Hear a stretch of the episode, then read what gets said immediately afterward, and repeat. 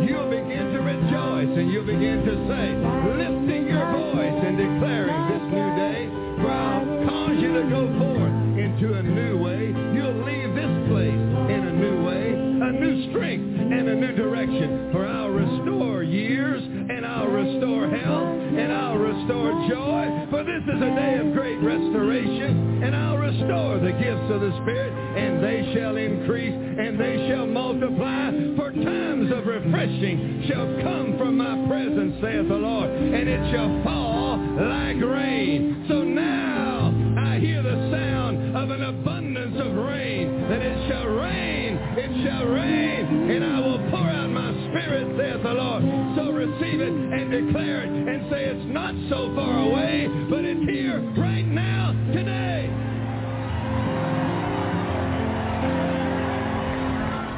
Ha ha ha. Come on, give the Lord a Thank- shout. Thank you, Lord. Thank you, Jesus. Thank you, Jesus. Thank you, Yeshua. Thank you, Lord. Thank you, God. Thank you, Jesus. Thank you, Lord. Thank you, mighty God. Mighty, mighty Jesus. Mighty Yeshua. Mighty Jehoshua. Hallelujah. Thank you, Jesus. Praise you, Lord. Hallelujah. Thank you, Jesus. Thank you, Yeshua. Thank you, Jehoshua. Thank you, mighty Lord, mighty God. Thank you, Jesus. Amen. Thank you, sister. Well, shalom, shalom, my brother, my sister. Welcome to the Lord's Hour. This is your whole brother in Christ, Brother Elvi Zapata. Thank you, Lord. By the mercy of God, we are back. Amen. We're back on the air. Thank you, Lord. It is all in God's timing, perfect timing. Amen. Shalom, family. Shalom. Hallelujah, Sister Regina, Sister Wendy, the Lord's servant. Hallelujah, Arlie. Shalom, brother. Shalom to each and one of you, those listening on the cell phone, on the computer. Shalom. Amen. Thank you, Lord. God is good, and his mercy endure forever. Thank you, Lord. Thank you, God. Looks like they're still working on Blog Talk, but they, it looks like they also done a great job in, in getting things uh, done in regard to Hallelujah. Things looks a, a little different for sure, but you know, thank you, Lord. Uh, it, it, it, it seems like it's working, and that's what's important. My brother and my sister, thank you, Lord. Thank you, God. Thank you, Jesus. Hallelujah. I thought we will be raptured by this time uh, before we got back in the air with the things that are happening, my brother and sister, but it's all in God's timing, God's perfect timing. No one, no man knows the day and hour. Jesus said it, and it is that way. So praise you, Lord. Thank you, Jesus. Amen. We are still here. That means there's still time to do the work of God. And we're saying amen to the Lord. We're not quitting. We're not quitting. We're not quitting. Amen. Let the will of God be done and not ours, my brother and sister. Amen. We're going to be in heaven for for an, an eternity with him and beyond. So what is our worry and what is our concern, my brother and sisters? When we are going to be up there for so long, my brother and sisters, why, hallelujah, will we worry ourselves? No, we should not. But we should trust the Lord in all this, my brother and sister. As the preacher, the son of David, king in, in Jerusalem, this is what he says, vanity of vanity, says the preacher.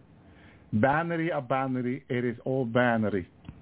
And we know we value so many things in this life that we hear, we hold dear, but God says they're vanity. The vanity. Amen. That means that the only things that are valuable, that remain forever, is everything that is in heaven from God to us, my brother and sister. For what profit have a man from all his labor, which he does under the sun? One generation passes away, another generation comes, but the earth abideth forever. Amen. And even when God destroys everything on the earth, the Bible says there's no place for the earth. And they flee from the presence of him that stood up on the throne. Revelation 19. So my brothers and sisters, Revelation 20, what is our concern? What is our worry? Why do we live like we need to run somewhere? instead of just trusting in the Lord all in thy heart, not leaning on our own understanding. Okay? What is tomorrow without God? And if we have a tomorrow, which we do, and it's in him, he take care of our tomorrow. May God help us to have peace in him and to trust in him and to wait upon him, my brother and sister, so we can live in peace. The sun also rises and the sun goes down, hasten to his place where he arose. It's like when something ends, something also begins. When an elder dies, a child is born. And the same repetition of that elder that passes on goes back, even if it gives a life to Jesus, at the end of his days, he go to heaven. A new child was born, given the same opportunity to receive Christ into his life. My brother and sister. But this is a repetition.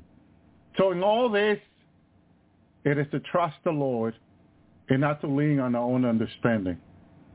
My brother and my sister, I had had like three or four revelation. I was taken to heaven last week, and um, right when the year began, my brother and sister, I was taken to heaven. I believe it was the day before it began. And I began at the end of the year 2013 to ask, question, ask God, how come we haven't seen no judgment that he has spoken through his prophet? It's like I was questioning his word. Of a sudden, after my prayer, I go into sleep, I'm out of my body. An angel comes to me from the Lord, from the throne. The angel comes and says, Elvi, come with me. They're waiting for you. As, I, as the angel grabbed me, put his hand around my waist, and be, began to fly up with me into heaven, we, be, we were there a matter of second, a second or less.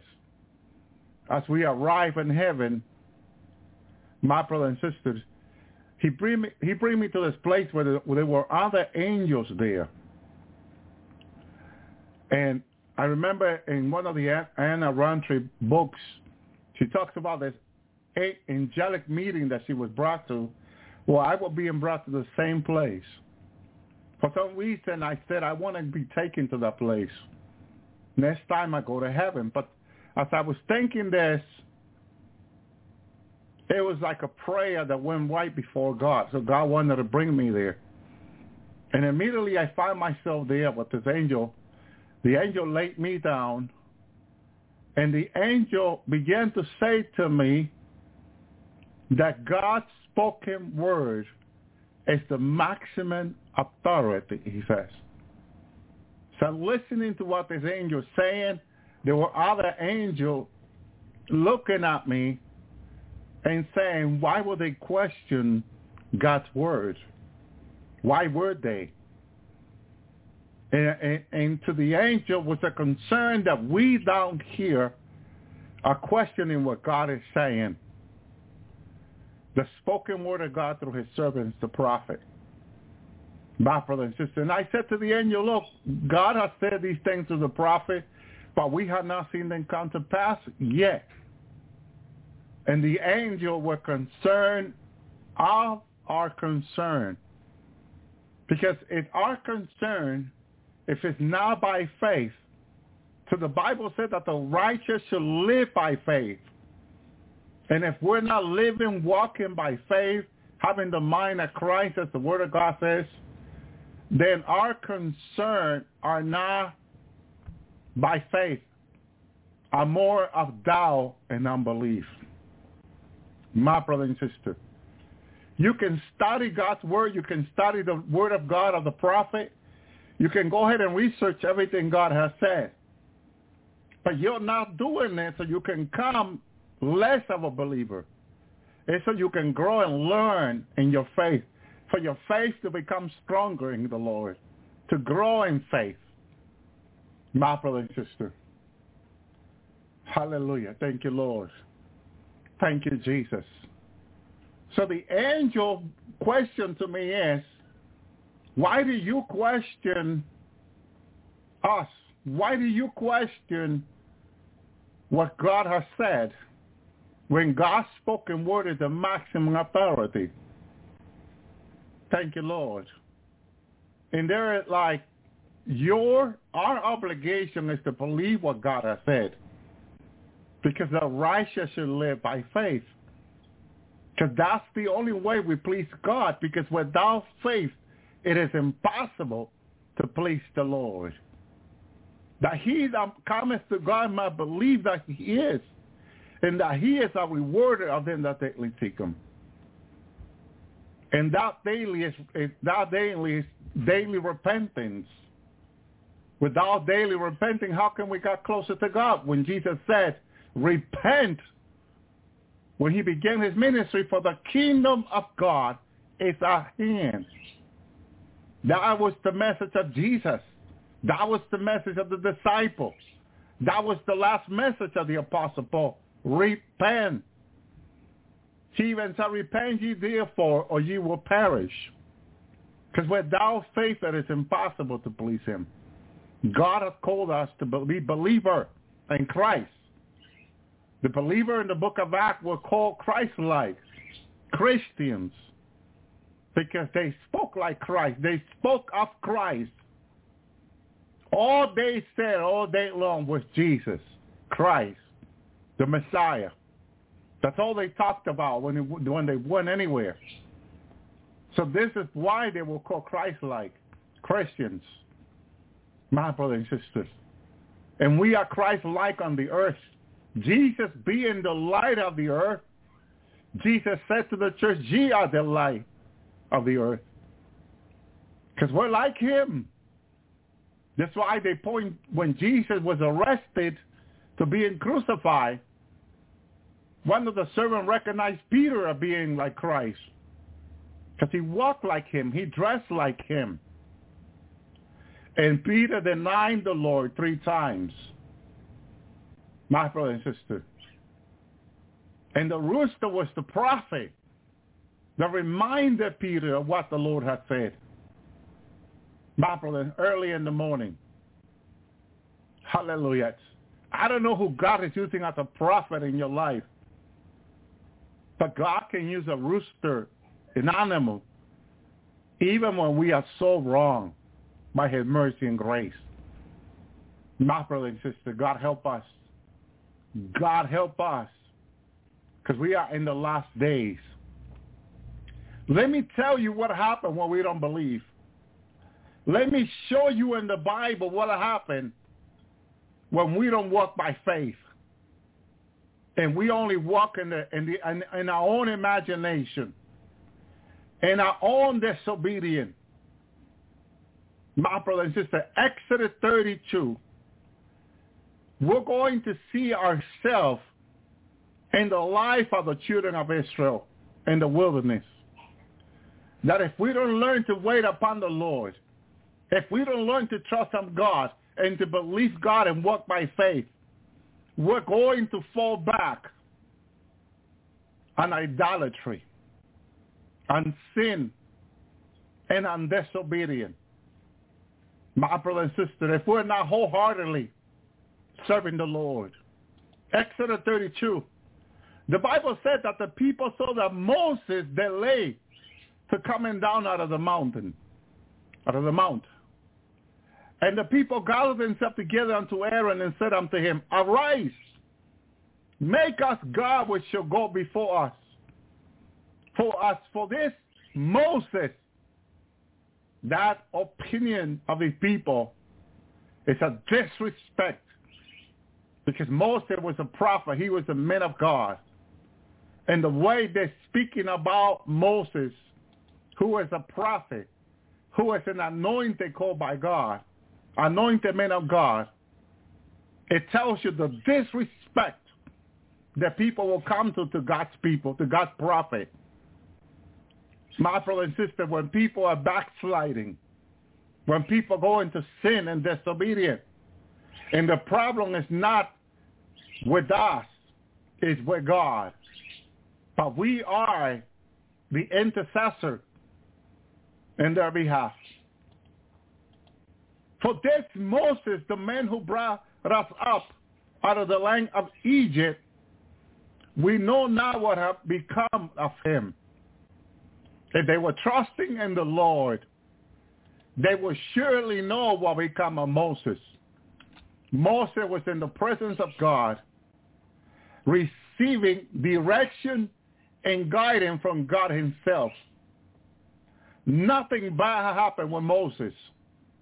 And nothing bad can happen to Moses in the presence of God. Nothing bad can happen to you and I in the presence of God. We will be blessed in the presence of God.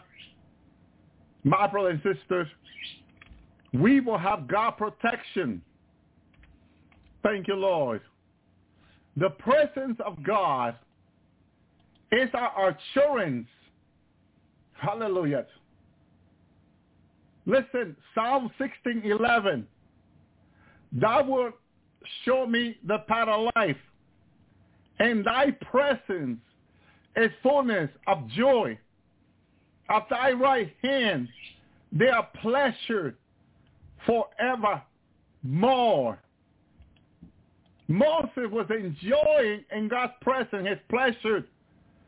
Life was going through him and out of him in the presence of God. Fullness of joy. Moses was full of fullness of joy in the presence of God. My brothers and sisters, at the right hand there are pleasure forevermore. Moses was more than fine. Everything was going right with Moses in the presence of God. So what was their concern? What was their concern? What can concern them about Moses? He was fine because he was in the presence of God. Thank you, Lord. Thank you, Jesus. Thank you, Yeshua. But even back in Genesis 4.16, Cain went out of the presence of the Lord and dwelt in the land of Nod to the east of the garden. He went and dwelt with giants, fallen angels, when he went out of the presence of God. That's happening today with our government and the people that are rejecting God, the gospel, Jesus Christ our Lord. They're dwelling with giants. They're dwelling with fallen angels. They're being guided, our government and the people that are living God with by fallen angel like Cain. My brother and sister. Disney cartoon have a, a song that says, we're going to the land of Noah, where Peter Pan and them are. Fallen angel, fallen Nephilim. My brother and sister. That's what happens when you get out of the presence of God. You're going to fall into idolatry, demon worshiper. You're going to fall into the hand of the devil. My brother and sister, let me keep reading to you. Verse 2, And Aaron said unto them, Break off thy golden earring Notice it, that when you come out of the presence of God, it's all about gold now. It's all, it's all about your possession. You're going in which are that are in their ears and are your wife, your sons and your daughter, and bring them unto me. Huh? You are going to lose more than what you're willing if you get out of the presence of God in the last days. We are in the last day before the return of Jesus. How do we wait for Jesus? We wait in the presence of God. That's how we wait for him. Where there's fullness of joy, that's the Holy Spirit. Jesus says to me, I said, Lord, one time, how do I know that when you return, I will go home to being with you, Lord? I will go to heaven. He says, when I return, if my Holy Spirit is still with you, you're coming home with me. You know how many people are losing the presence of God? That fullness of joy is gone. That's the Holy Spirit. If the Lord comes and they don't have the Holy Spirit, they're not going home. They're staying in the great tribulation that is about to begin. That Jesus said in Matthew 24, a tribulation that never been before and never be again. God help us. God help us to stay in the presence of God. Verse 3. And all the people broke up the golden earring, which were in their ears, and brought them unto Aaron. He received them from their hand, fashioned them with engraving tool, after he had made a molten calf, then said, These are thy gods, O Israel, which brought thee out of the land of Egypt. What in idolatry? The prophet of God introduces to them idolatry. Aaron. Aaron introduced idolatry. It doesn't matter who introduced idolatry into your life. You should not receive it. The Bible says, flee from idol, run from idol. Okay? Idol worshiper will not enter into the kingdom of God, the Bible says. Stay away from idol worshiping. And it doesn't matter who prophet, who pastor, who leader brings idolatry into your life. Flee from it. Shalom, brother here. You need to understand that our God is a holy God and that idolatry is a sin before his presence, before his eyes. He wants no idolatry in us, my brother, my sister. He wants a holy. He wants a clean. He wants a separated. Verse 5. And when Aaron saw it, he built an altar before it. And Aaron made proclamation and said, tomorrow is the fear to the Lord. He began to mix what was a fallen angel well teaching. He introduced it into the church as God's teaching. And that's happening today in the last days. Men are introducing fallen angel idolatry teaching into the church and calling it God's teaching. God feast. You got to be careful. Aaron was the prophet. Moses was the shepherd. But Aaron is the prophet. Got to be careful, my brother and sister. Verse 6. They rose up early in the morning and offered burnt offering and brought a peace offering. And people sat down and eat and drink and rose up to play. Hallelujah. They were getting ready for their stuff while being wrong before God. They were getting ready for the daily life while being wrong before God. Not repenting of the evil that they were practicing, not repenting, hallelujah, of what Aaron had introduced into their lives and finding himself now, hallelujah, and disobedient in sin. Oh, Lord God, help us. Oh, Lord God, help us. Because how can we escape? My brother and sister. Verse 7. And the Lord said unto Moses, Go ye down, for thy people which thou brought out of the land of Egypt have corrupted themselves. Oh man, God might be thinking the same in the last day about people today, about churches, about congregations, okay? That they have corrected themselves. Hallelujah. They're not ready for the Lord. They're not ready for the Lord. And there has to be in-house cleansing.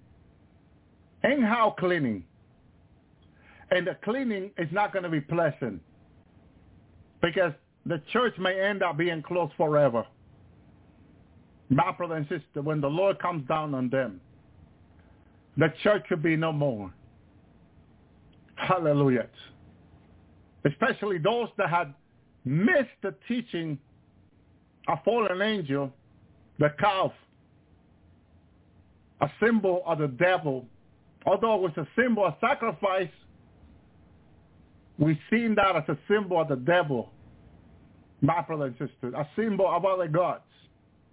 Introduced into the feast of God.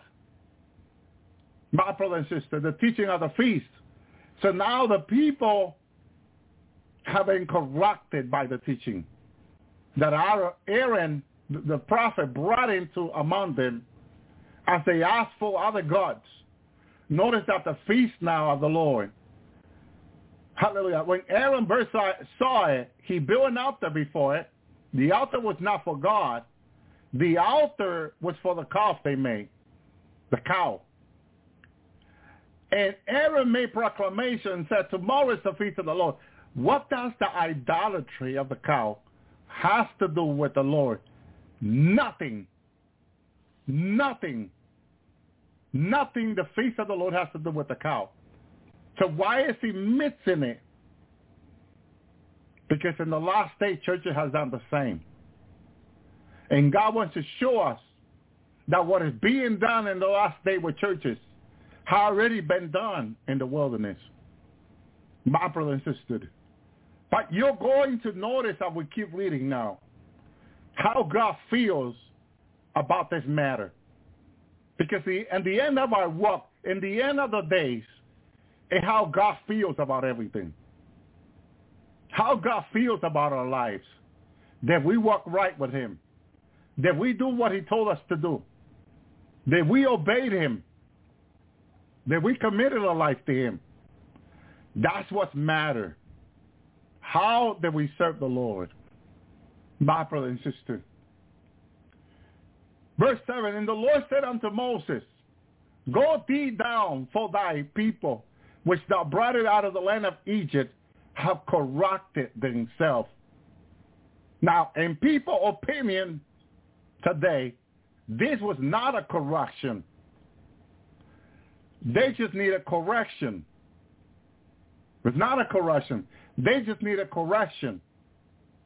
But if you don't see sin for what it is, you may end up doing the same, justifying yourself. You need to see sin as a correction. And uh, if we have it, we need to repent it, forsaken it, my brother and sister. And at this very moment, Aaron and the people are corrected, but they don't see it this way. See, God is telling Moses that they were corrected. But Aaron and them down there in the church, they're not seeing the corruption. They're not seeing it as a corruption. They're seeing it as doctrine. They're seeing it as the Lord's feast. They just mix the Lord's feast with idolatry, and they don't see nothing wrong with it. The only one that sees something wrong with it is God. And what a problem when God rebukes you and you think you're okay. May God have mercy on us.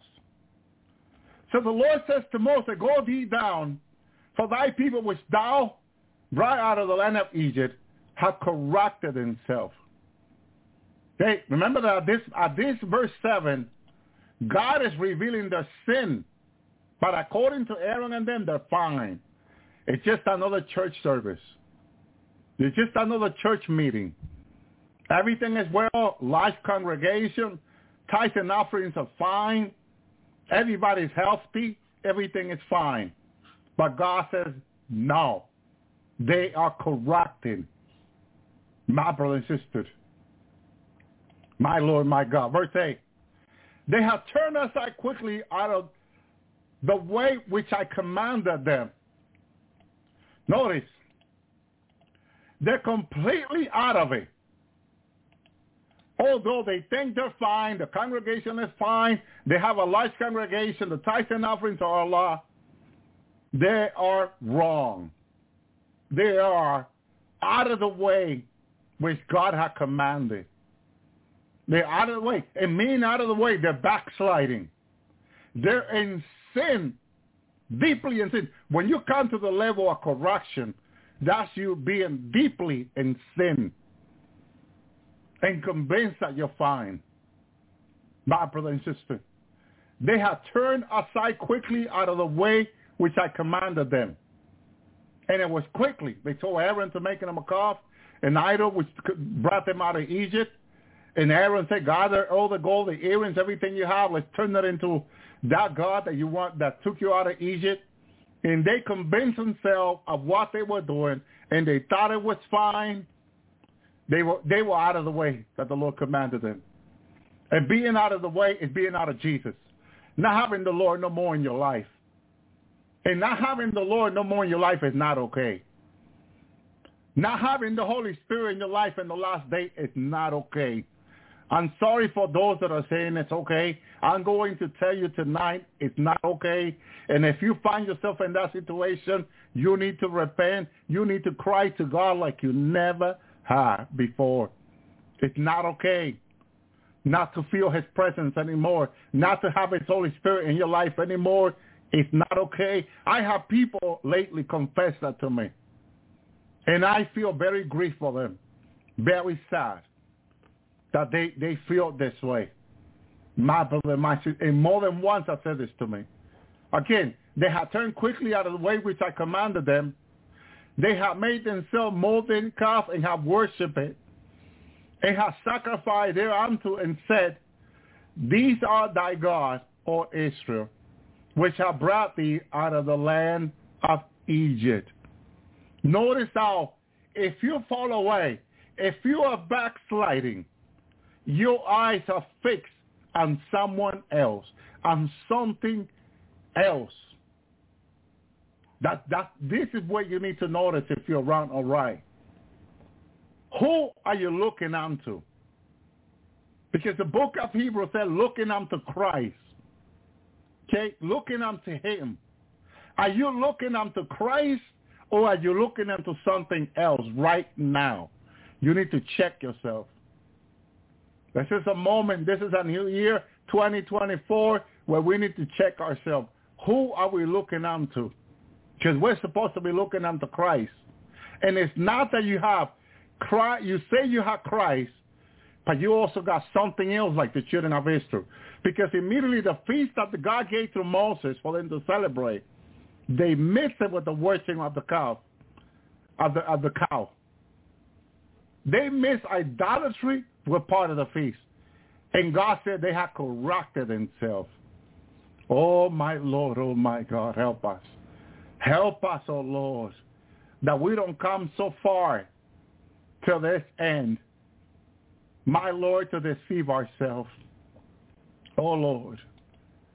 Hallelujah. Verse 9. And the Lord said unto Moses, I have seen this people, and behold, it is a stiff-necked people. Hallelujah. Stiff-neck is where your neck is so hard to bow, to move, to recognize God. Because remember how the, the, the Jewish people move their head back and forward all the time? These people cannot do that anymore. You know why they do that as a, it's, a, it's a I believe it's in the law. It's back in, in the Old Testament. Because I looked that up a few months ago, I, uh, my question is, why do the Jewish people move their head back and forth as they as they read the Bible? They move their head like this, and I'm like, that has to be in the Bible. And I found it in the Bible. I can't remember what it is now. If someone does, please put it in the chat room. And I found what the Jewish people move their neck. But when you're stiff neck, you cannot do that. You cannot move your head back and forward. Your your neck is stiff, hard. And that is a sign of disobedience. That is a sign of rebellion. That is a sign that you don't recognize God as your God anymore. You're serving something else. You're looking unto something else instead of just to the Lord. These people have become stiff-necked people. In the last days, we have a stiff-necked church. People are becoming stiff-necked in the last days. My brothers and sisters. they're not bowing their head to the Lord. They're not serving the Lord anymore. That's that's another understanding of stiff-neck because you bow to him. You recognize him. You humble yourself before him. When you become stiffened, you cannot. You cannot. God help us. Verse 10. Now therefore let me alone, that my wrath may wax hot against them, that I may consume them, and I will make a great, uh, uh, uh, make thee a great nations. So he wanted to make out of Moses a nation and make it great. Because Moses was great before the Lord in regard to his obedience and humbling himself. Moses was not stiff-necked. Moses had no problem bowing before the Lord. You can find in the in the in the five book of Moses that whenever the children of Israel came to complain Oh, you brought us out of, out, of, out of Egypt to die in this wilderness. Every time they came to complain, Moses and Aaron, especially Moses, he will go before the ark and humble himself, throw himself on the floor. He will not stiffen at all. And God calls that great in regard to Moses. So he says, I will make thee a great nation. God to, Mo, to God, Moses was a great man, great servant. The Bible even said that Moses was faithful in the house of the Lord. Moses was faithful in the house of the Lord. Moses was a great man of God, to God. And God says about him, I will make thee a great nation. In other words, you will be married, you, you have children with your wife, and out of that family, out of your children, I will make a great nation, Moses. Because Moses was obedient unto the Lord. Hallelujah. Not perfect, but he was obedient. And that's what God was looking. He was humble. God could make out of Moses a great nation. Now, whether Moses agreed that God God was willing to do this, whether Moses agreed or not, is another thing now. My brother and sister, verse 11, Moses besought the Lord his God and said, Lord, why dost thy wrath wax hot against thy people, whom thou hast brought forth out of the land of Egypt, with thy great power and thy mighty hand? I don't know if Moses was correct in doing this. I have heard preacher preach about this in Moses. What Moses' concern was in regard to God, that Moses did not want the nation to accuse God of getting the people out of Egypt and then killing them in the wilderness. Basically what Moses says to God. But at this moment, in my personal opinion, I don't think Moses is correct in this prayer. I'm sorry, I'm sure there will be people that will say, Brother Elvi, how can he not be correct? And I'm going to tell you why. Moses, I believe, was not correct in this prayer. You know, we can pray many prayers, and some of them cannot be correct, or many of them. Because what we think is okay, it may not be okay with God. And I'm going to tell you why I don't think Moses was correct. Because none of the people that Moses interceding here for made it into the promised land. Only Joshua and Caleb made it. None of the other people made it. And God, at this very moment, wanted to eliminate they, them before they will continue in their own disobedience because God knew they were very disobedient. And I believe God at this moment is trying to, de- to deliver Moses from the disobedience that he was walking with. My brother and sister. None of them made it. So that alone tells me that God already knew that they will not repent truly, that they will not humble themselves truly. So at this very moment, it was a waste of time, as we say in the last days, for Moses to continue with the people that God swear, according to the book of Hebrew, which was written by angels, God swear, Hebrew chapter 3, they will not enter his rest. And for God to swear something, that's what it says in the book of Hebrew. He swear. He swear by his name, by himself. Not him, by himself. That they will not enter into his rest. I mean heaven. So if they were not going to enter into the promised land, a land that flow with milk and honey, I mean, into heaven, heaven, talking about heaven, if they were not going to enter into heaven, because God swear they will not enter his rest, why will be why will it be okay for them to enter into the into the land that will flow with milk and honey? That will be a waste of time because those people were going to die anyway. They were going to perish anyway because God swear they were not going to enter into his rest. So why continue with these people?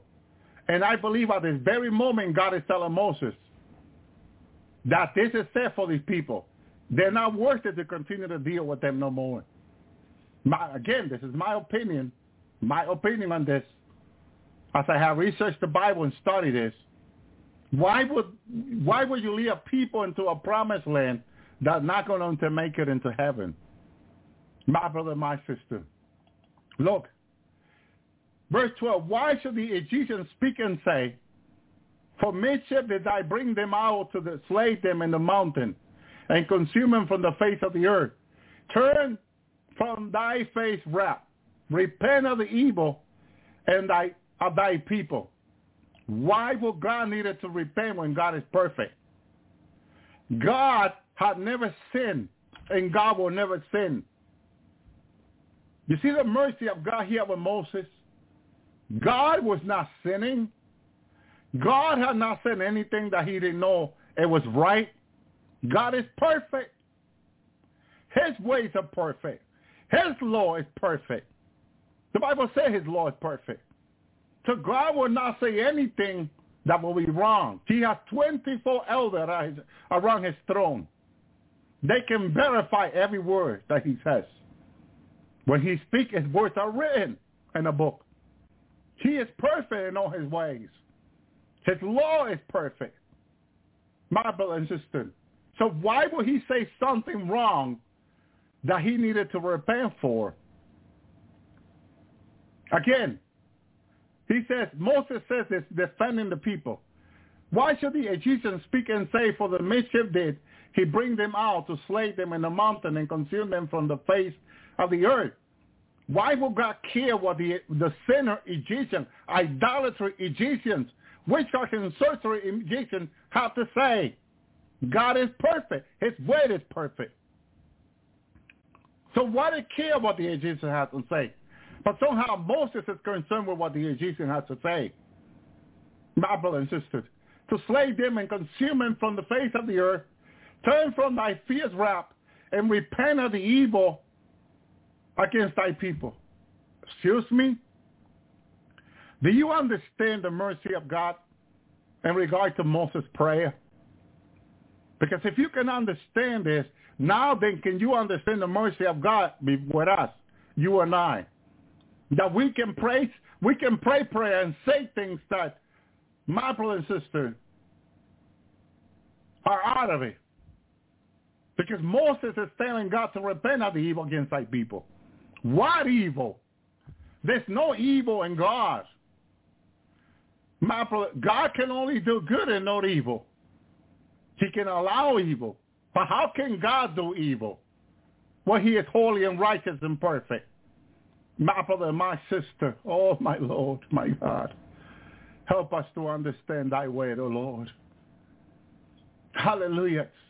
But notice the mercy of the Lord. Verse 13. Remember I, Abraham, and Isaac, and Israel, the seven whom thou swore by thy own self, and said unto them, I will multiply your seed in the, uh, as a star of heaven. In all the land I have spoken of where I give unto thy seed. They shall inherit forever. Now Moses began to add what God had already said into this situation. So the only thing that he's leaving God with is to have mercy. But to have mercy on a people that he swear they're not going to enter his rest. He's asking him to have mercy on the people that are not going to even make it to the promised land. That they're all going to perish in the wilderness because of the sin and disobedience. And God is like, okay, Moses, this, this is what you want me to do. You want me to have mercy on them? He's going to show mercy, but he, you're going to watch them right before your face, dying one on one. And that's exactly what happened. My brother and when, when the serpent began to bite the children of Israel and kill them, God told Moses to make a serpent and to put it high up on the mountain, up on the hill, a bronze, signifying Christ, his feet, the feet of Christ, his enemy under his feet. And whoever can get close to it to look upon the cross, upon the serpent of bronze, will be healed, will signify Jesus on the cross. But guess what? To come from the countryside, the wilderness where they found themselves, all the way to the hill, you probably have to walk miles on feet to get there. And as you're walking, the serpents are biting you. And you have to do it by faith because the Bible is very clear. The righteous to live by faith.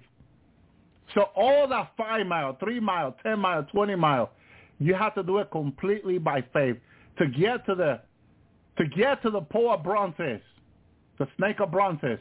Look upon it and be healed. But you first have to walk by faith.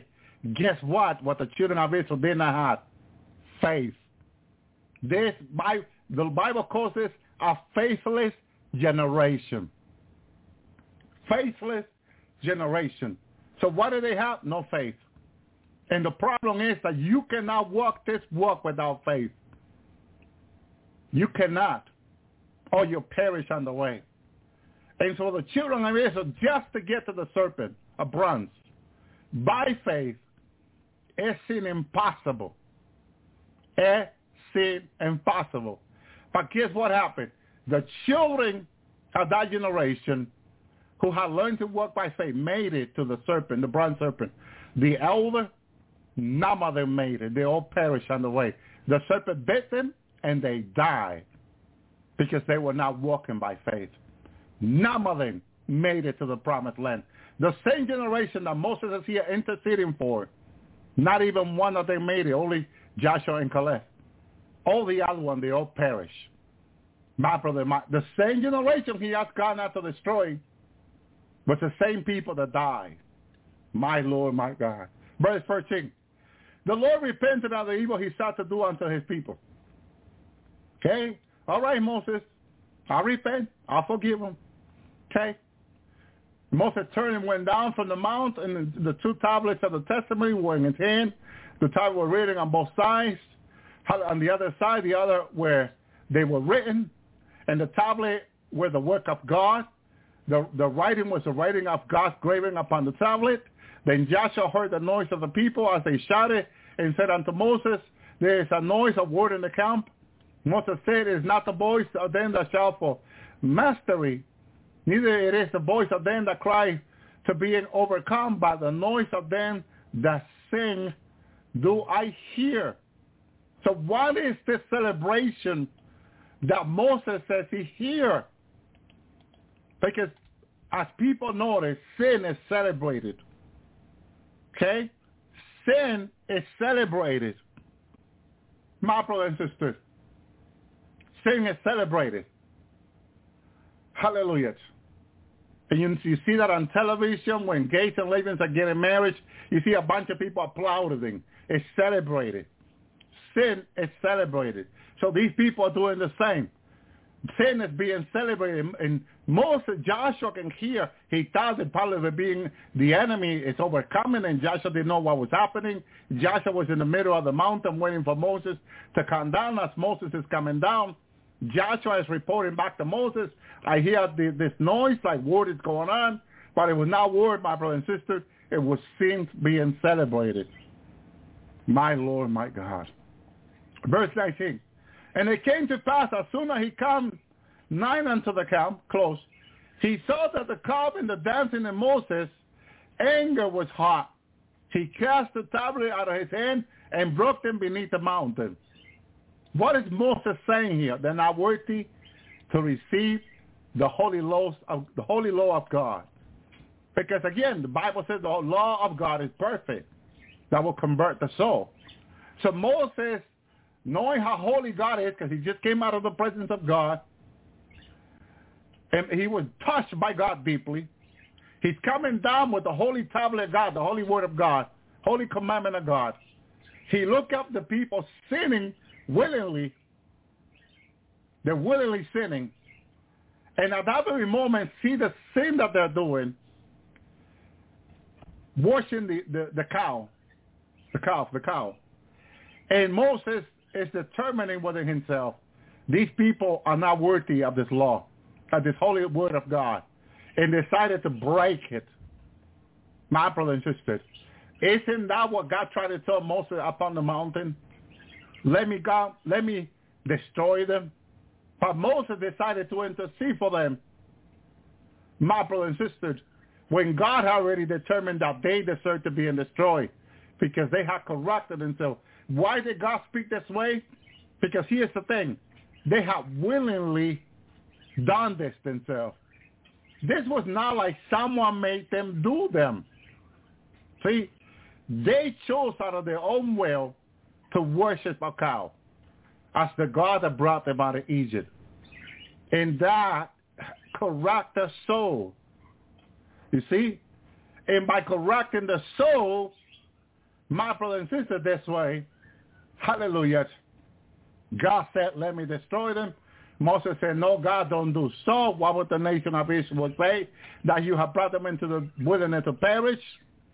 My brother and sister, if Moses would have said, God, you are holy God, you know true judgment. Only you can discern from good and evil perfectly. Only you can see right in all this problem. Do as you will. Do as you plan. Lord. And God would have brought a perfect, not perfect, but a, an upright, holy and righteous nation, which today would have been standing in the land of Israel. And the nation, they would have been a light to the nation. But when you pray and intercede for that that God say, let me destroy, the outcome is different. My brother and sister, let the will of God be done.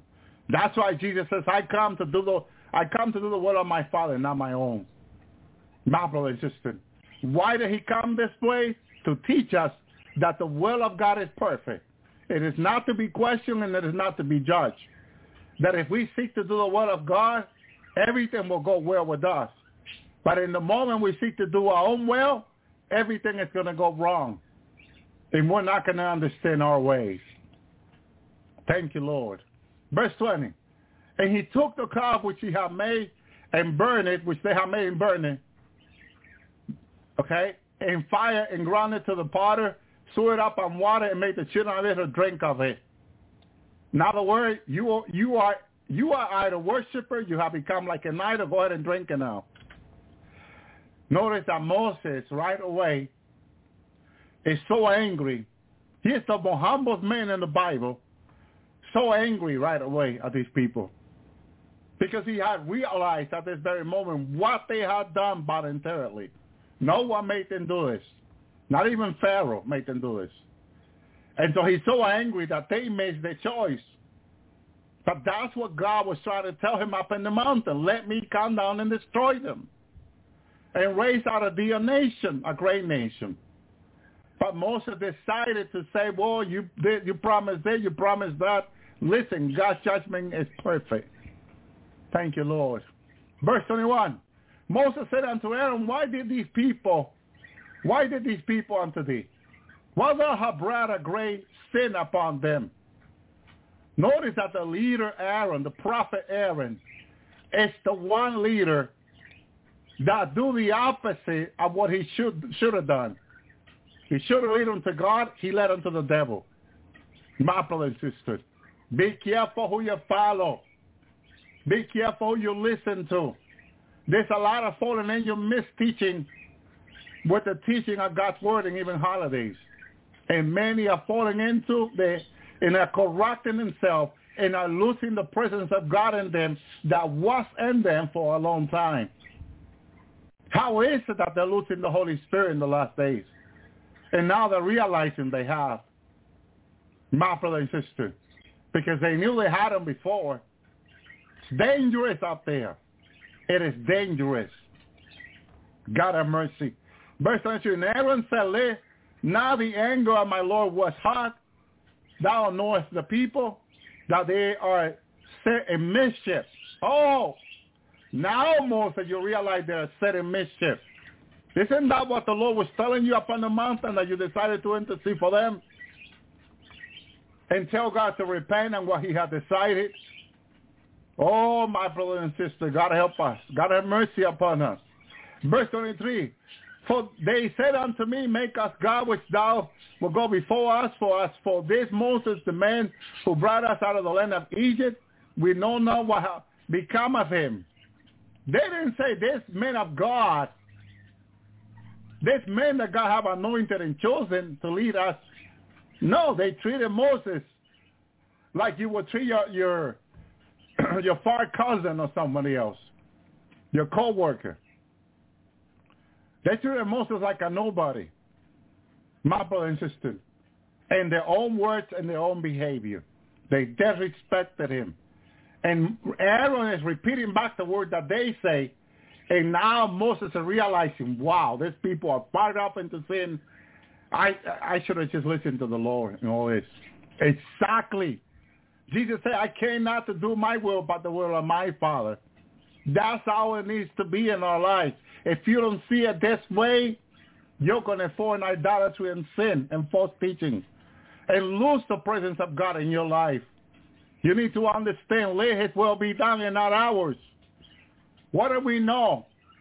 But only Jesus Christ and him crucified. God have mercy. Verse 24. And he said unto him, Whosoever had any gold, let them break it off. So they gave it to me. I cast it in the fire, and the fire, and they came out a calf. Hallelujah. Hallelujah. How did it came out, Aaron? You, ha- you have to have your hand in it. He said it came out.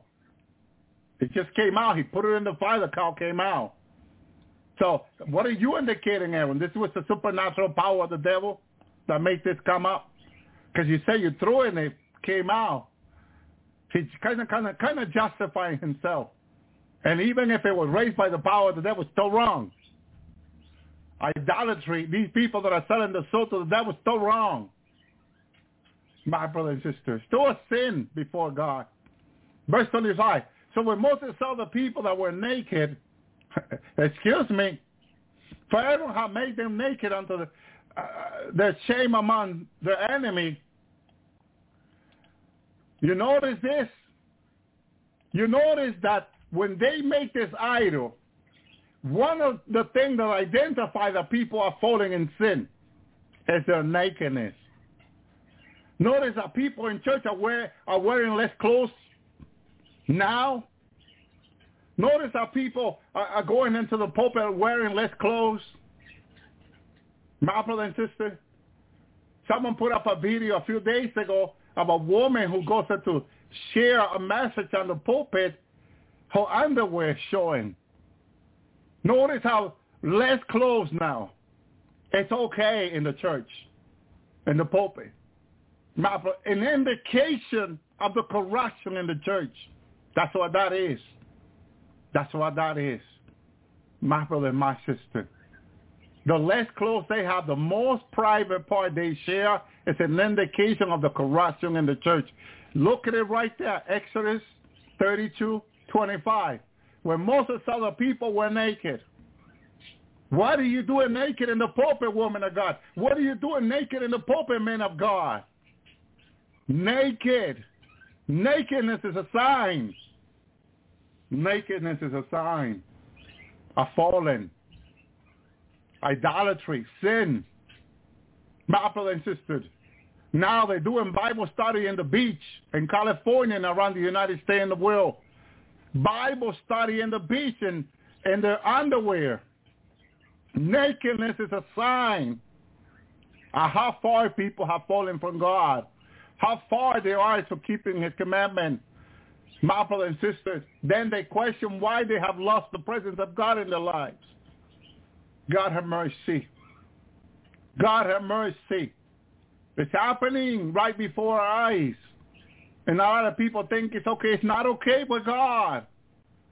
Because when you read his word, his commandment, he tells you what happened to the children of Israel when they fell in idolatry. What is one of the signs? Nakedness. Read it in your Bible. When Moses saw that the people were naked, for Aaron had made them naked unto the shame among their enemy. Imagine the nations, the enemy, the Egyptian, which they, they, they, God judged them because of their evil. The Egyptians now looking into the Jewish people's life and see them naked. Naked. They're saying they're doing the same thing we're doing that they criticize us or they or they judge us for. It's not righteous to condemn the sin of others when then you're doing worse. or the same. My brother and sister, you see what this needs to be a correction among the church. Judgment begins in the house of the Lord. God have mercy. Verse 30 said, Moses stood in the gate of the camp and said, Who is this Lord's sight? Who is on the Lord's side? Because it's come to that hour that we need to say, who is on the Lord's side? Who? We don't point finger. We don't say you and Saul come there. No, no, no, no, no. Let them make their own decision. Because when they wanted to worship the cow, it was by choice.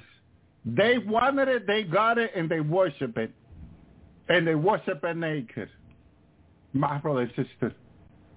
They now, under the judgment of the Lord, where the Lord is about to clean house, Moses stood at the gate of the camp and said, because you have to stand with the Lord. Who is on the Lord's side? Let him come to me. Hallelujah. Another son of Levi gathered and said, well, it together unto him. Praise God for the Levites. And he said unto them, Thus saith the Lord God of Israel, put every man his sword out of his side, and go in and out from the gate to the gate through the camp, and slay every man his brother, every man his companion, and every man his neighbor. Now comes the sword. Now comes the... But wait a minute, Moses. Were you not the one telling God to spare these people? You notice that for the same people, he is praying for them to be Once Aaron tell Moses what happened, how they came to him, and, hey, and told Aaron, made us the God that brought us out of Egypt, Aaron. And brother, brother Aaron tell Moses how he asked them for all the gold, the earrings, everything they have, put it in the fire. And all of a sudden, boom, a cow comes out. A calf comes out of the fire, according to Aaron. And sister. Moses is listening to Aaron very careful. And when when Aaron described how they wanted to worship the cow that supposedly took them out of Egypt, Moses immediately is understanding why God wanted to destroy them at that very moment. Because Aaron is telling them that they are the one that wanted, they are the, as God said, these people have corrupted themselves, and corruption must be cut off. Up in the mountain, Moses did not want it to, for them to be destroyed. He interceded for them. But once he comes down here and tells him what happened, immediately he understands why God wanted to destroy them. And he tells, when the Levi come forward, those that stand with God stand by my side. The Levi stand. He says, take your sword. And from the gate entrance all the way to the other side of the camp, slay them all by the sword. Slay them by the sword. Hallelujah. Slay every man his brother, every man his companion, every neighbor. Don't spare one. Levi, listen careful. Don't you spare one. That's exactly what God was going to do. See, God would have made it easy. God would have sent his angel. And the angel would have come down and slayed them. But now Moses had to give the order to the Levites. You go ahead and slay them. He gave the children of the Levi more work to do, but okay. They're being obedient to the direction of Moses now. Because now Moses understands clearly these people, they're not going to heaven. They're not going to enter into the promised land. This has got to be their end. Or if they leave these people, the children, their children, would probably understand it's okay to uh, be idolater. It's okay to worship God naked and do whatever in the church, and would have done the same. God wants to set a sample, an example here, a holiness and righteousness. I know a lot of people think this is very rude, this is very hurtful, this is very but you need to understand righteousness and holiness before the Lord. And Moses is understanding that now and is acting upon it correctly by having them be enslaved. My brother and sister. There goes. So the children of the Levi did according to according to the word of Moses.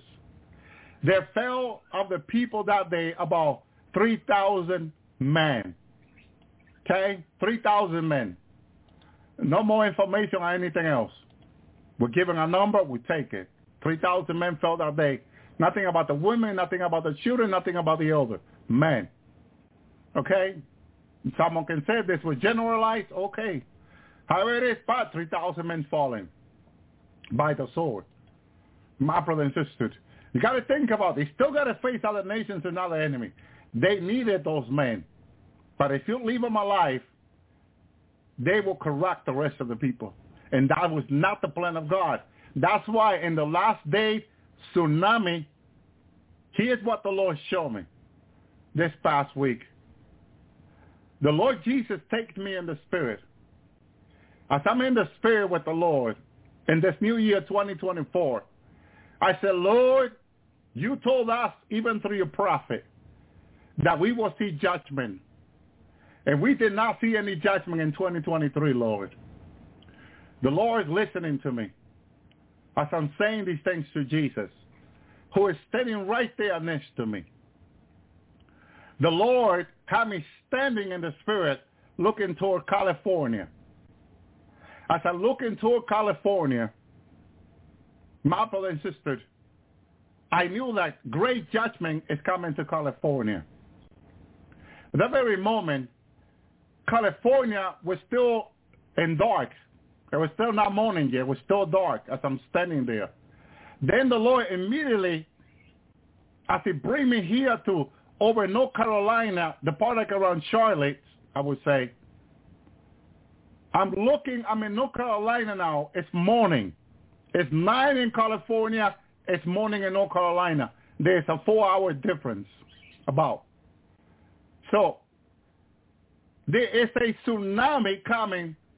I knew now that whatever's going to happen in California, it's going to affect the eastern part of the United States. Remember the prophecy, the word the Lord given me about the eastern tsunami, the earthquake in California, then the eastern tsunami. At this very moment, as I'm in the spirit with the Lord this past week, the Lord, I saw a great tsunami coming in. There was people running for their lives, heading to the mountain here in North Carolina. As I'm down there, this tsunami is coming. Since it was early in the morning, people were still in their home getting ready to go to work or getting, getting ready to go to school. At that very moment, Shalom Sister Luna, at that very moment, I saw a couple, a family, running up the mountain on the opposite side of the highway. As they're coming in the car, beeping their horn, coming in the opposite side of the highway, people were driving to the side of the highway so they so they won't crash against them. And they some people decided to stop. They stop and say, why are you driving in the opposite side of the highway? And the wife in the car came out on her side. She opened the door and said, don't you see the way coming? Don't you see the way coming? And when the people began to look at the way, it was so high you could see it. They got into the car and they would—they turned the other way to do the same as these people. They were trying to outrun the tsunami that was coming over a hundred foot wave coming to North Carolina. You know that Charlotte, my brother and sister will be completely underwater. Hallelujah. That the major city here will be underwater, that every little part of the sea will be underwater. My brother, Virginia, Pennsylvania, New York, New Jersey, Massachusetts, all this part, eastern part of the United States will be under the weight of water that was coming in. The merciless way that was destroying people's home, the water was going above. The window was busting. It was just breaking through. Whoever was in there had no time to escape this tsunami. My brother and sister, thank you, Lord. Jesus was still standing there, and he says one thing to me, which I said I'm not going to say this on the air until I prayed more. But my brother insisted, I know who called me, and it was the Lord. I had no right to hold anything of him back. He says to me in this new year, this year will not pass until this happen, he says to me.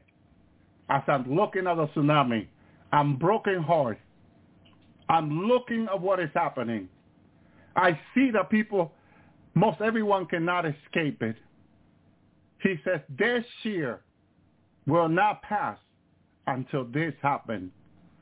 I share with a few of my brothers and sisters and family.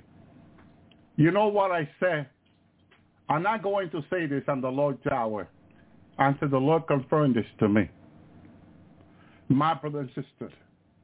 But then I remember like Moses, who called me? I didn't choose him. He chose me. I didn't call him. He called me to be his messenger, to be his servant. What right do I have to keep his word back? To hold back what he's given me for his people?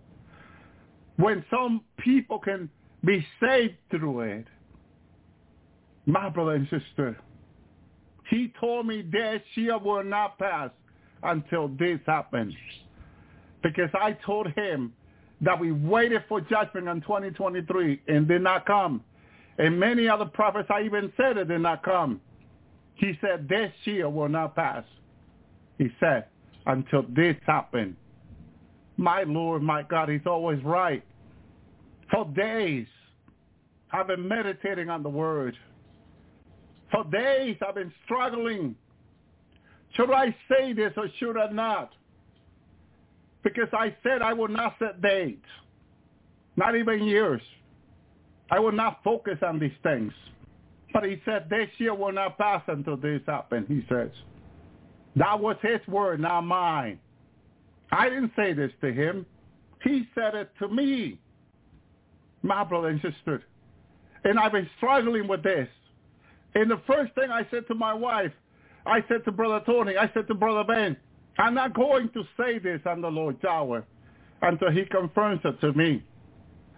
But all these past days, the Lord is reminding me who called me, who chose me, who elected and selected me, who called me into this ministry, that it was him. I have no right to keep the word to myself, not to speak what he's speaking to me. It is not my word. Brother and sister, it is his. And I meditate if one day I'm before him. Shalom, sister. And he called me an account to this word. I don't have I don't want to stand before him on that great day and say, Lord, I was afraid that people will call me full prophet. And I kept the word to myself, Lord. Said, many have perished. No, no, no, please pray for me and my family because I just want to be obedient to the Lord. You don't know how difficult this is. But before this word came, the angel had brought me into heaven and questioned me in heaven and said, God's word, God's spoken word is the maximum authority, Elvi. So how can I keep his word? I can. I must speak it my brother and sister, because we are concerned. I don't want to be called for prophet. I don't want to be called for a message. So what? Be it if it's in the name of the Lord. Because one day they will also have to give an account to the Lord. They will either be in the white throne judgment before him or they're going to be part of the Christ's judgment, which I already been there and saw. People being questioned for every idle word or every disobedience they have done as a Christian. Jesus Christ, see the judgment, will either be there on the white throne judgment. For either one, we need to repent of everything we have said or done before him because he is the righteous judge that will judge the living and the dead. My brother and sister, that's what we need to know and remember from his word that he is the righteous judge. And if he tells us to speak, we cannot keep the word to ourselves because of fear of men. Oh, I don't want to be a, a full prophet. I don't want to be called full prophet. So what? Be it. If I'm persecuted for his name's sake, I am blessed. to be it.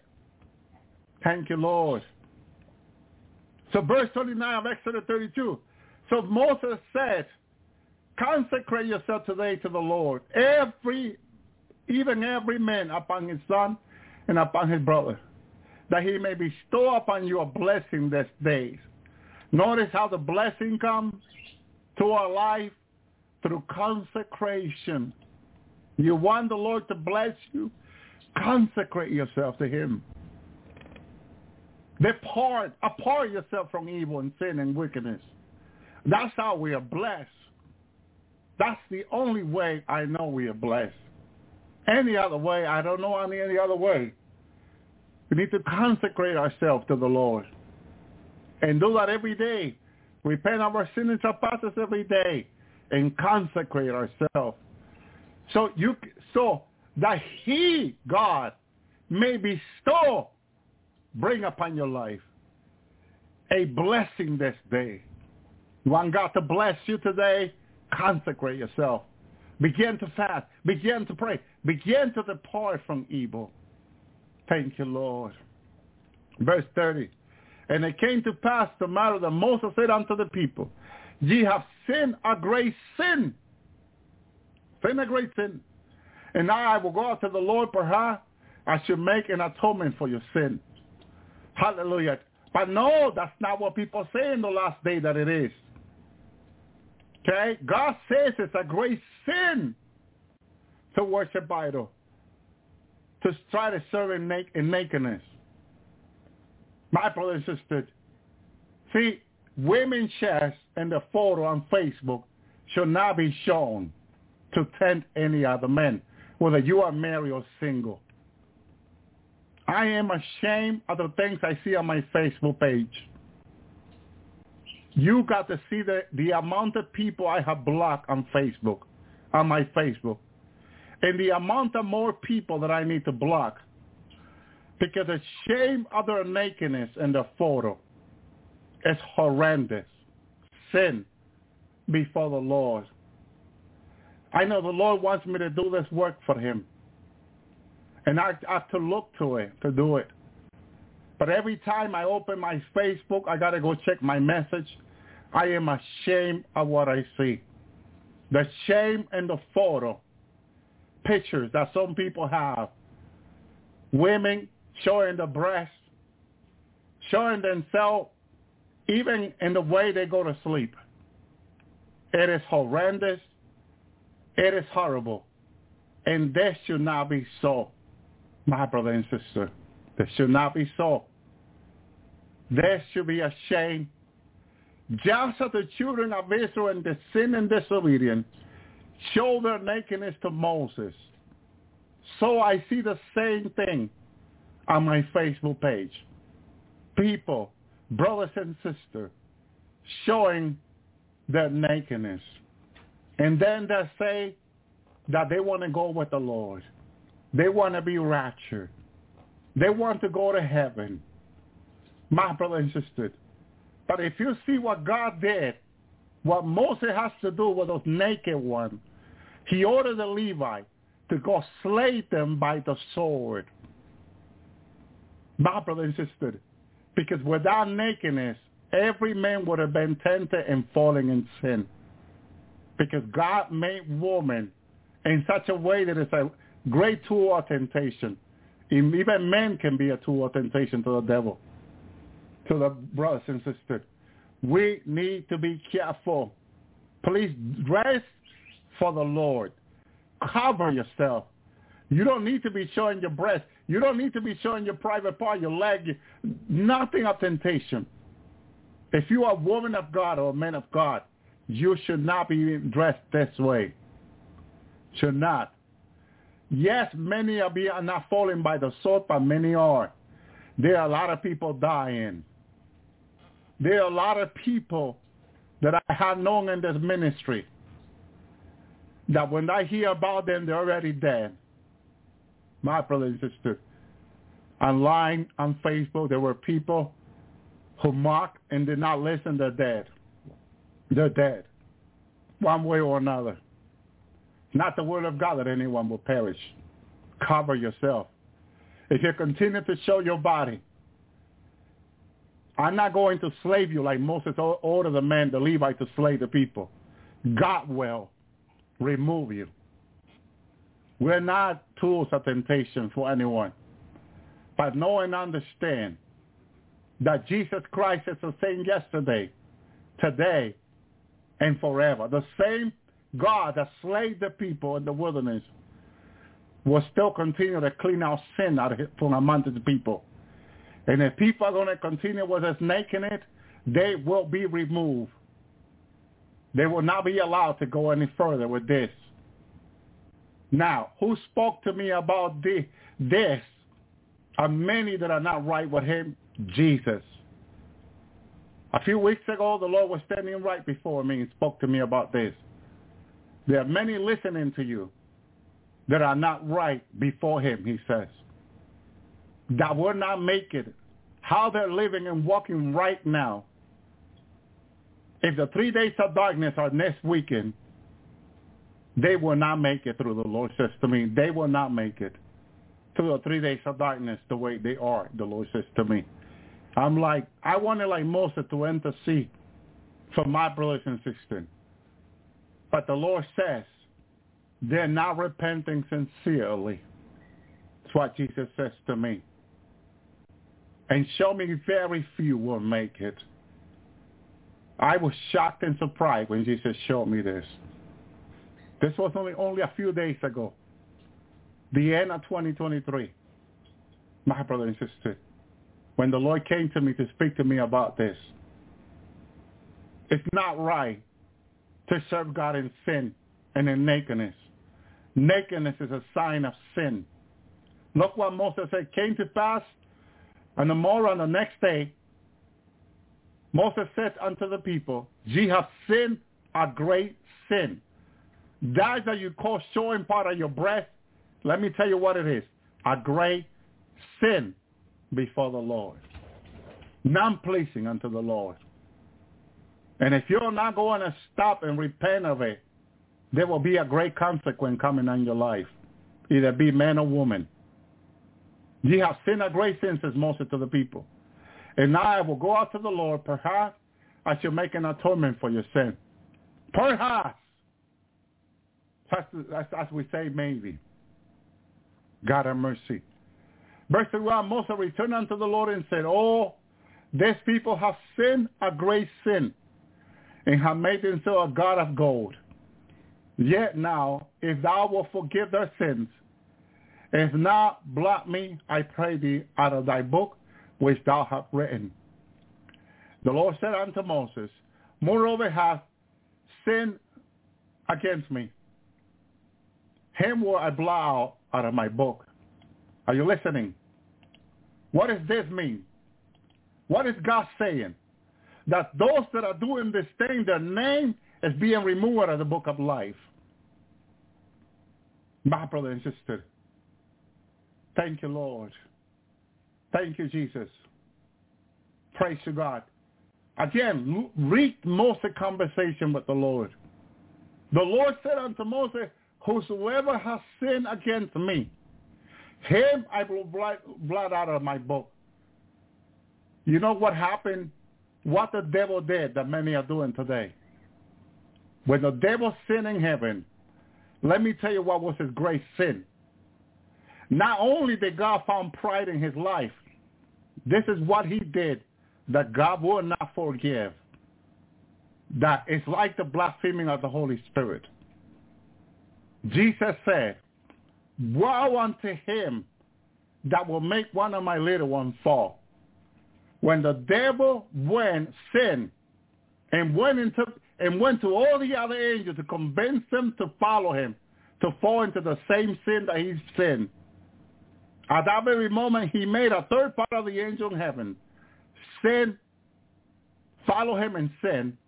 And what think of the Lord said? Woe unto him that will make one of my little ones fall. At that very moment, if the devil would have sinned and gone on his own ways, maybe God would have forgiven him later on when he will repent.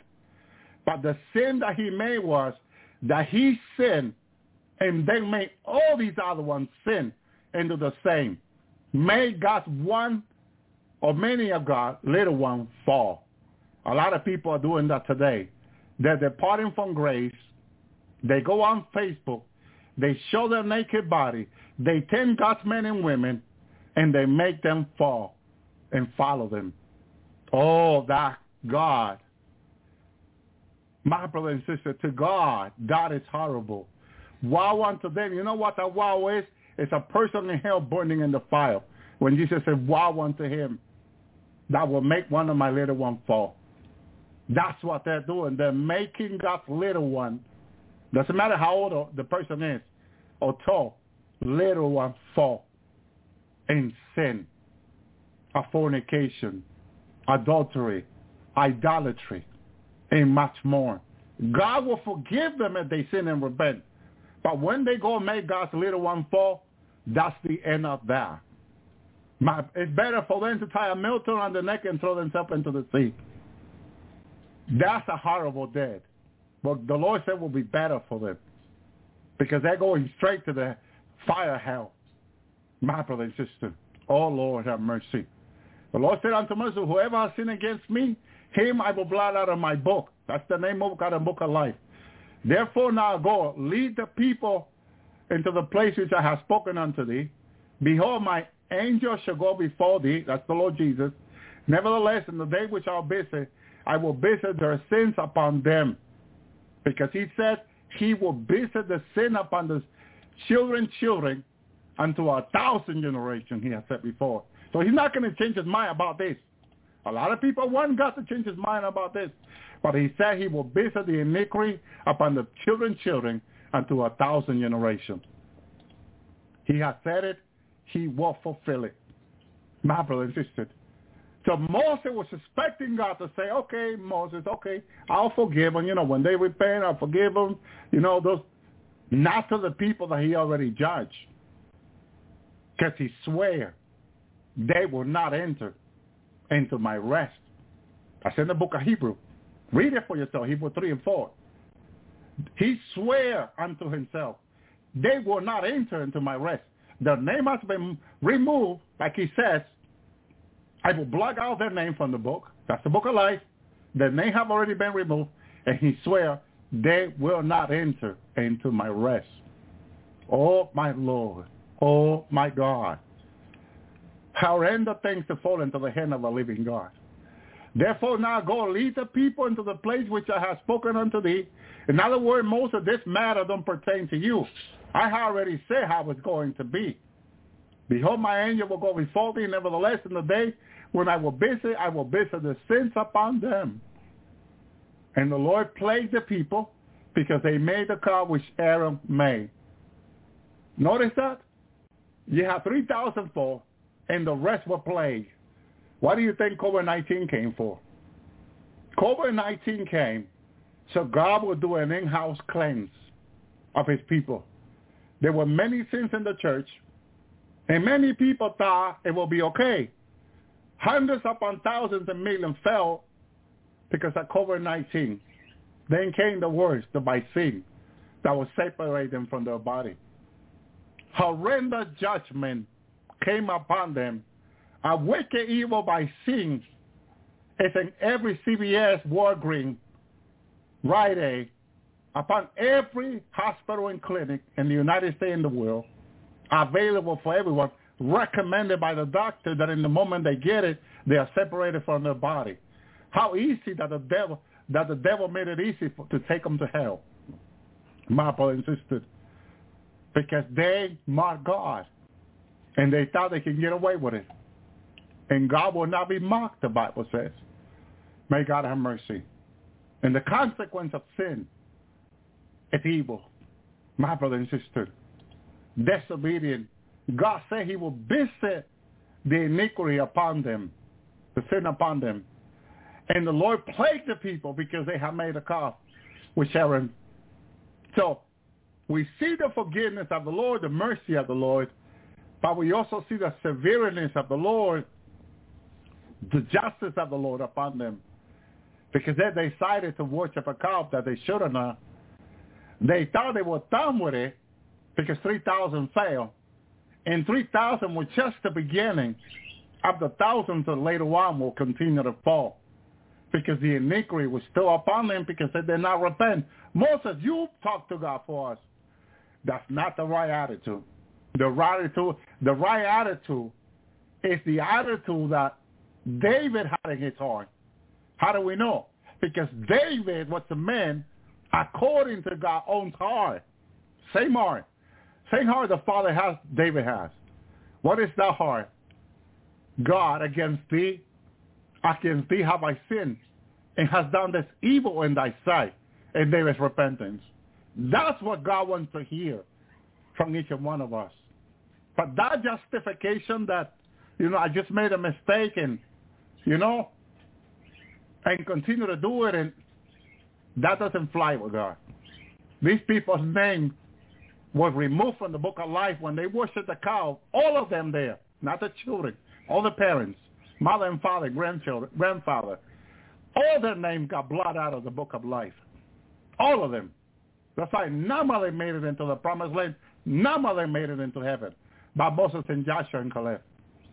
They all perished there. My brother and sister. Oh, God have mercy. God have mercy. Because his word is forever and ever. And he has given it to us.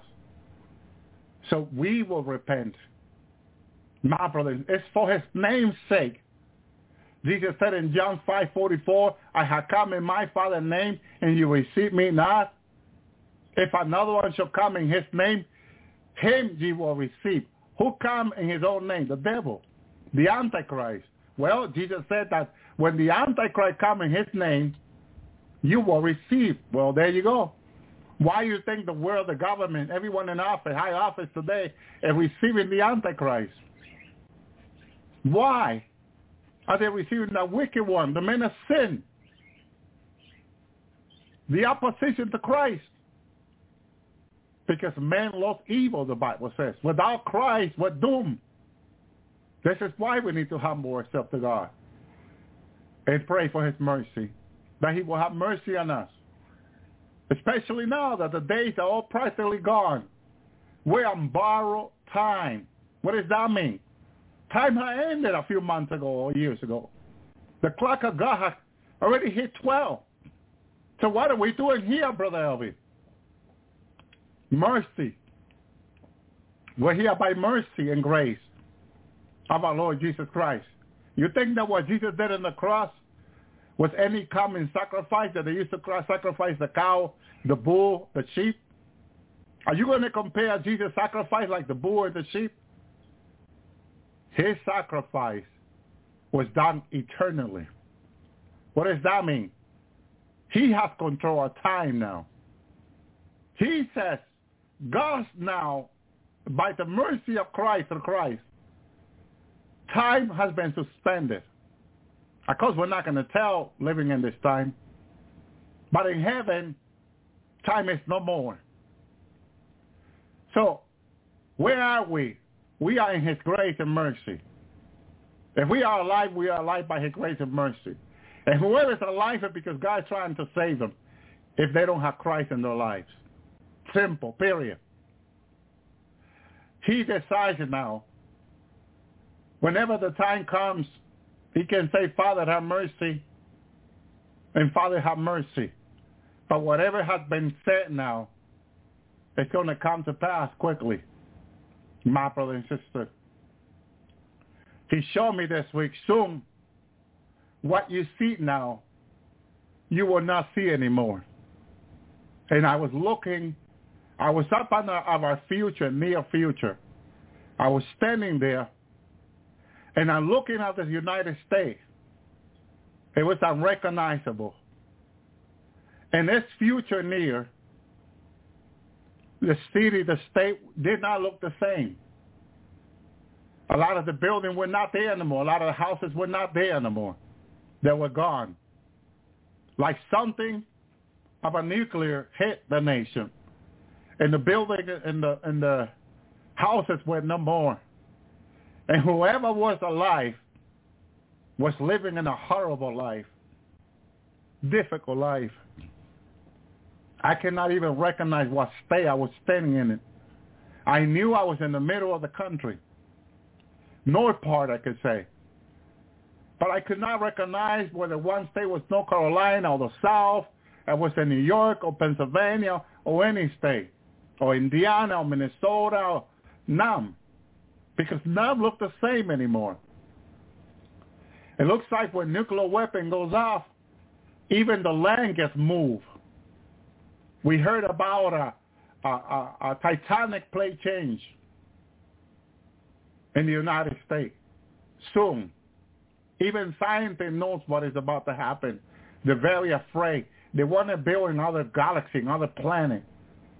They're working with Elon Musk and NASA so they can move to another another planet, even the moon. They have suggested that if they cannot get to another planet quickly, they should already been building in the moon. So the moon's place is being built like condo right now. Russia and the United States and China and countries together, which they pretending that they're fighting now, and they will, but they're building like condos in the moon right now. They want to make it livable within month because they know that soon the earth will be unha- unlivable because of what is coming. And my brother and sister, it's biblical. Okay?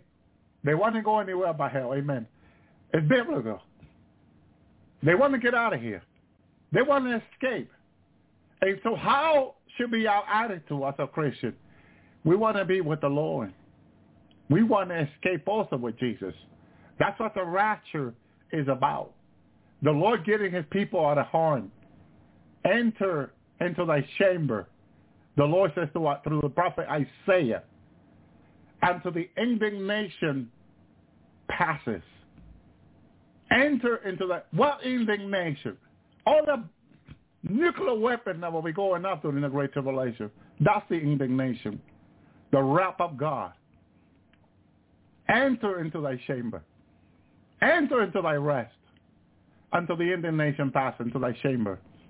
So that's the rest of the Lord. Hallelujah. And I tell you, that's the only escape you and I have right now. Jesus Christ, the ark of God. Before this mess that I saw like twice in a row this week began to happen, he showed me very soon, your nation will be unrecognizable.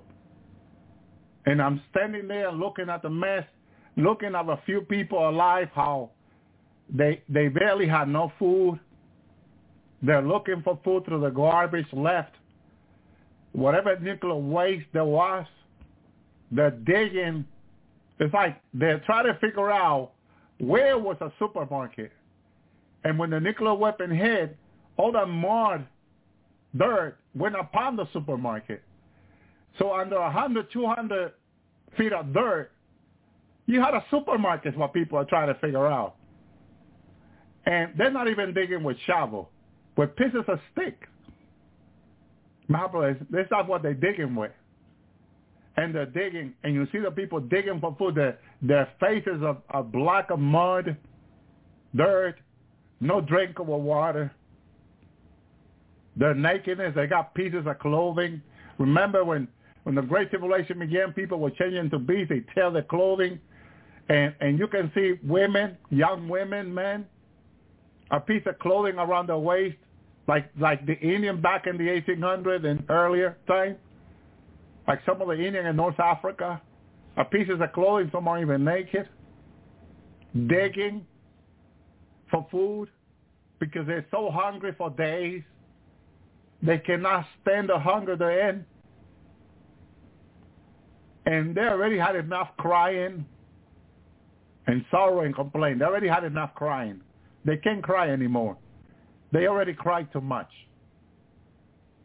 And they feel like no one came to the rescue anymore. But they know the consequence of sin. It's clearly imprinted in their mind and understanding. that all this happened because of sin and disobedience. That God had told them to the prophet, which they ignored, which they rejected. And now it's too late, and the only thing they can try to do is survive under the most difficult circumstances on this earth. Because from the beginning, there's not, not been such a time like this. Jesus said it in Matthew 24, like it never been before, like it'll never be again. You know what happened? I was sharing with, with my brother Tony, my brother Ben t- tonight, tonight, tonight, New Year. First month of the year. First week of the year.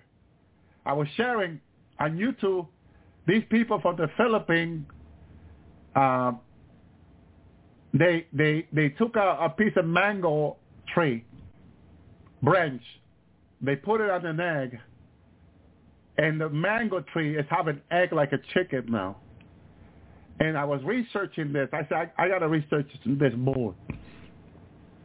A person that's been doing this for years, right, said that this has never happened before, but it started happening since last year. A year or less, this person said in, in, the, in the video on YouTube. This started happening. And I said to my brother, you see, this is a sign that we are so close to the Great Tribulation that trees are having eggs. A demon was sown in a mall here this past week in the United States. Our brother was sharing on YouTube. A demon, over 10 feet tall, and several people saw him in the daylight. Things are happening around the world that are unexplainable. Why? Because we are so close to the Great Tribulation. The manifestation of evil, like in the days of Noah, it's already happening. My brother and sister, a tree having an egg was impossible a year and back. Now it is. You can look it up on, on YouTube. Tree have an egg. Mango tree have an egg. Because the person who was doing it said that a year before was not possible. And now it is. And they cannot explain it. These are people that are not Christian. They cannot explain why this is happening now. Why is it possible now? And I can tell you this is a sign of the Great Tribulation, how close we are. Things are happening like they never happened before. And this alone, this signs alone should, should shake people to the core. My brother and my sister. Let me see if I, I can get a link before I, I put our sister Celeste from Hallelujah from the um, Master's Voice. Thank you, Lord. The Lord's been giving her so much, and so uh, it, it just confirmed what be, what we've been speaking, my brother and sister. So we want to make sure that that we play her audio. Um, I don't agree with everything she said 100% in regard to some of the prophecy because some of the things she's been speaking I know are for the Great Tribulation.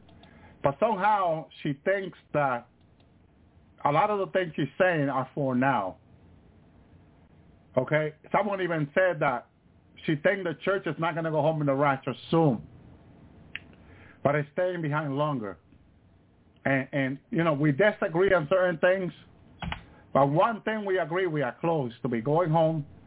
If we are close for this thing to be in this close, Amen. So watch that link I put in the chat room. Okay?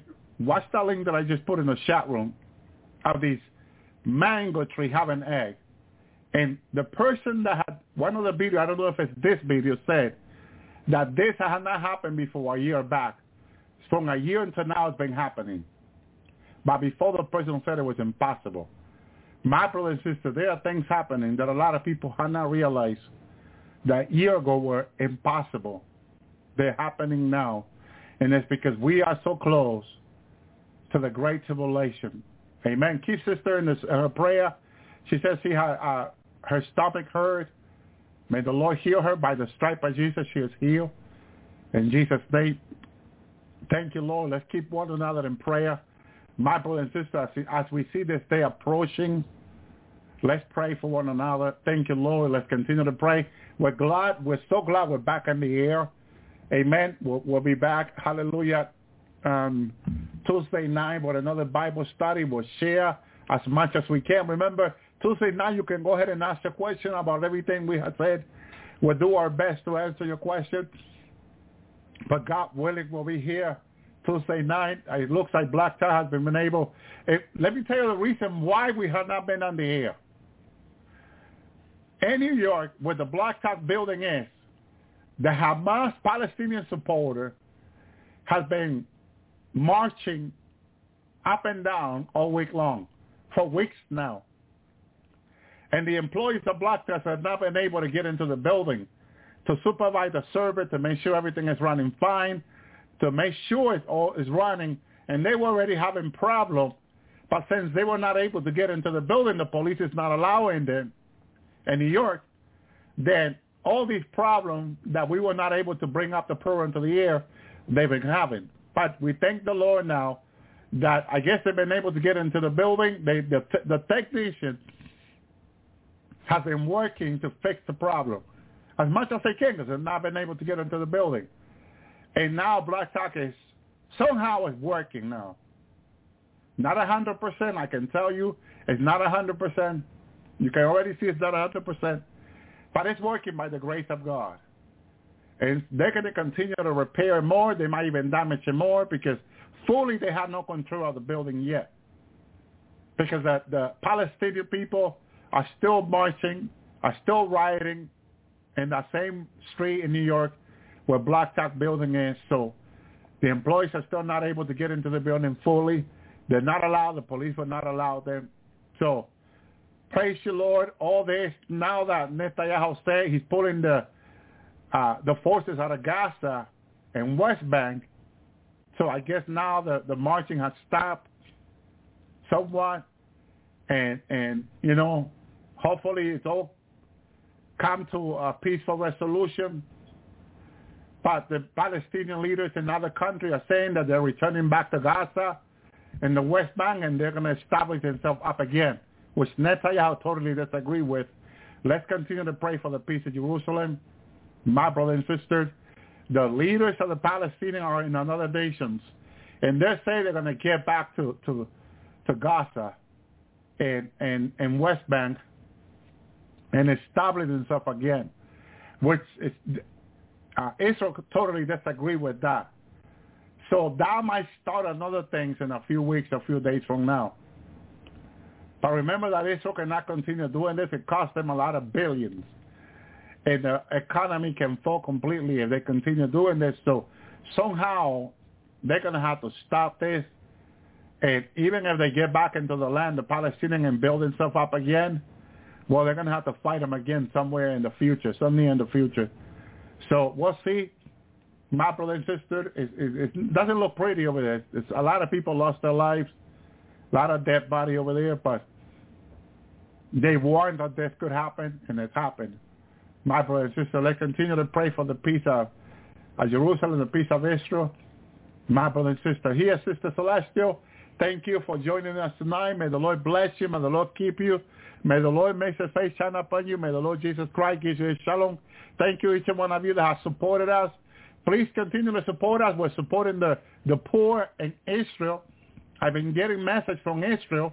I've been getting phone calls from Israel uh, uh, that they need more support because of what happened. Uh, Sister Lisa from Messianic Bible has been calling me, leaving me message, and other uh, side there that was supporting a small organization, as we have said, they need support. So if you can, if the Lord has blessed you and want to send support to us, we will definitely send support to them and you will be blessed twice.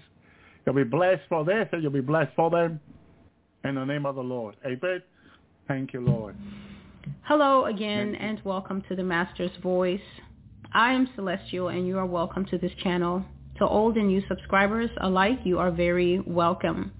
To new subscribers, to get the best out of the blog, there are a few ways that you can go about it. The first thing that you need to understand is that you have come probably in the middle or closer towards the end of a work that I have been doing for the Lord for the last four and a half years. The Master's Voice Prophecy blog is a work that the Lord God commissioned in May of 2019 when the Lord spoke to me and told me to open up a blog in his name and start to share the private things that I thought he was just revealing to me, private things that the Lord has been teaching me over the past 10 years.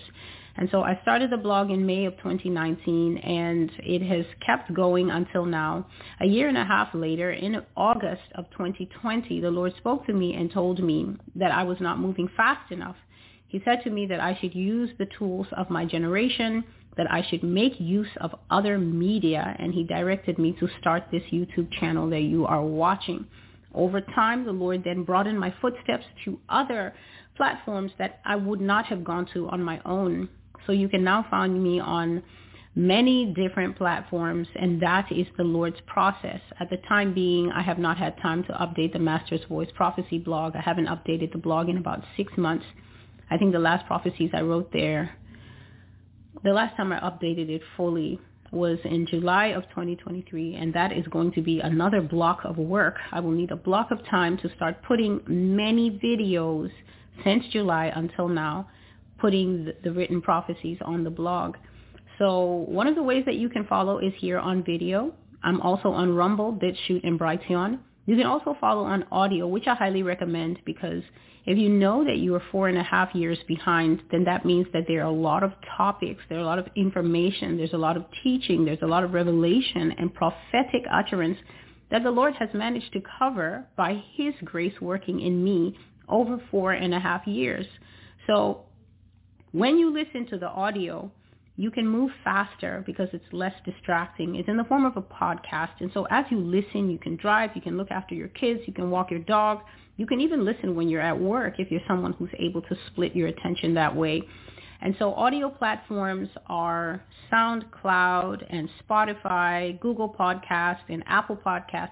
But I've noticed that there are quite a lot of other automatic podcasts that due to the algorithm or I think just how many people are listening to the audios, there are many other podcasts like Odysee that have just picked up the Master's Voice Prophecy blog podcast, even though I don't actually have an account there. So this is just God's favor.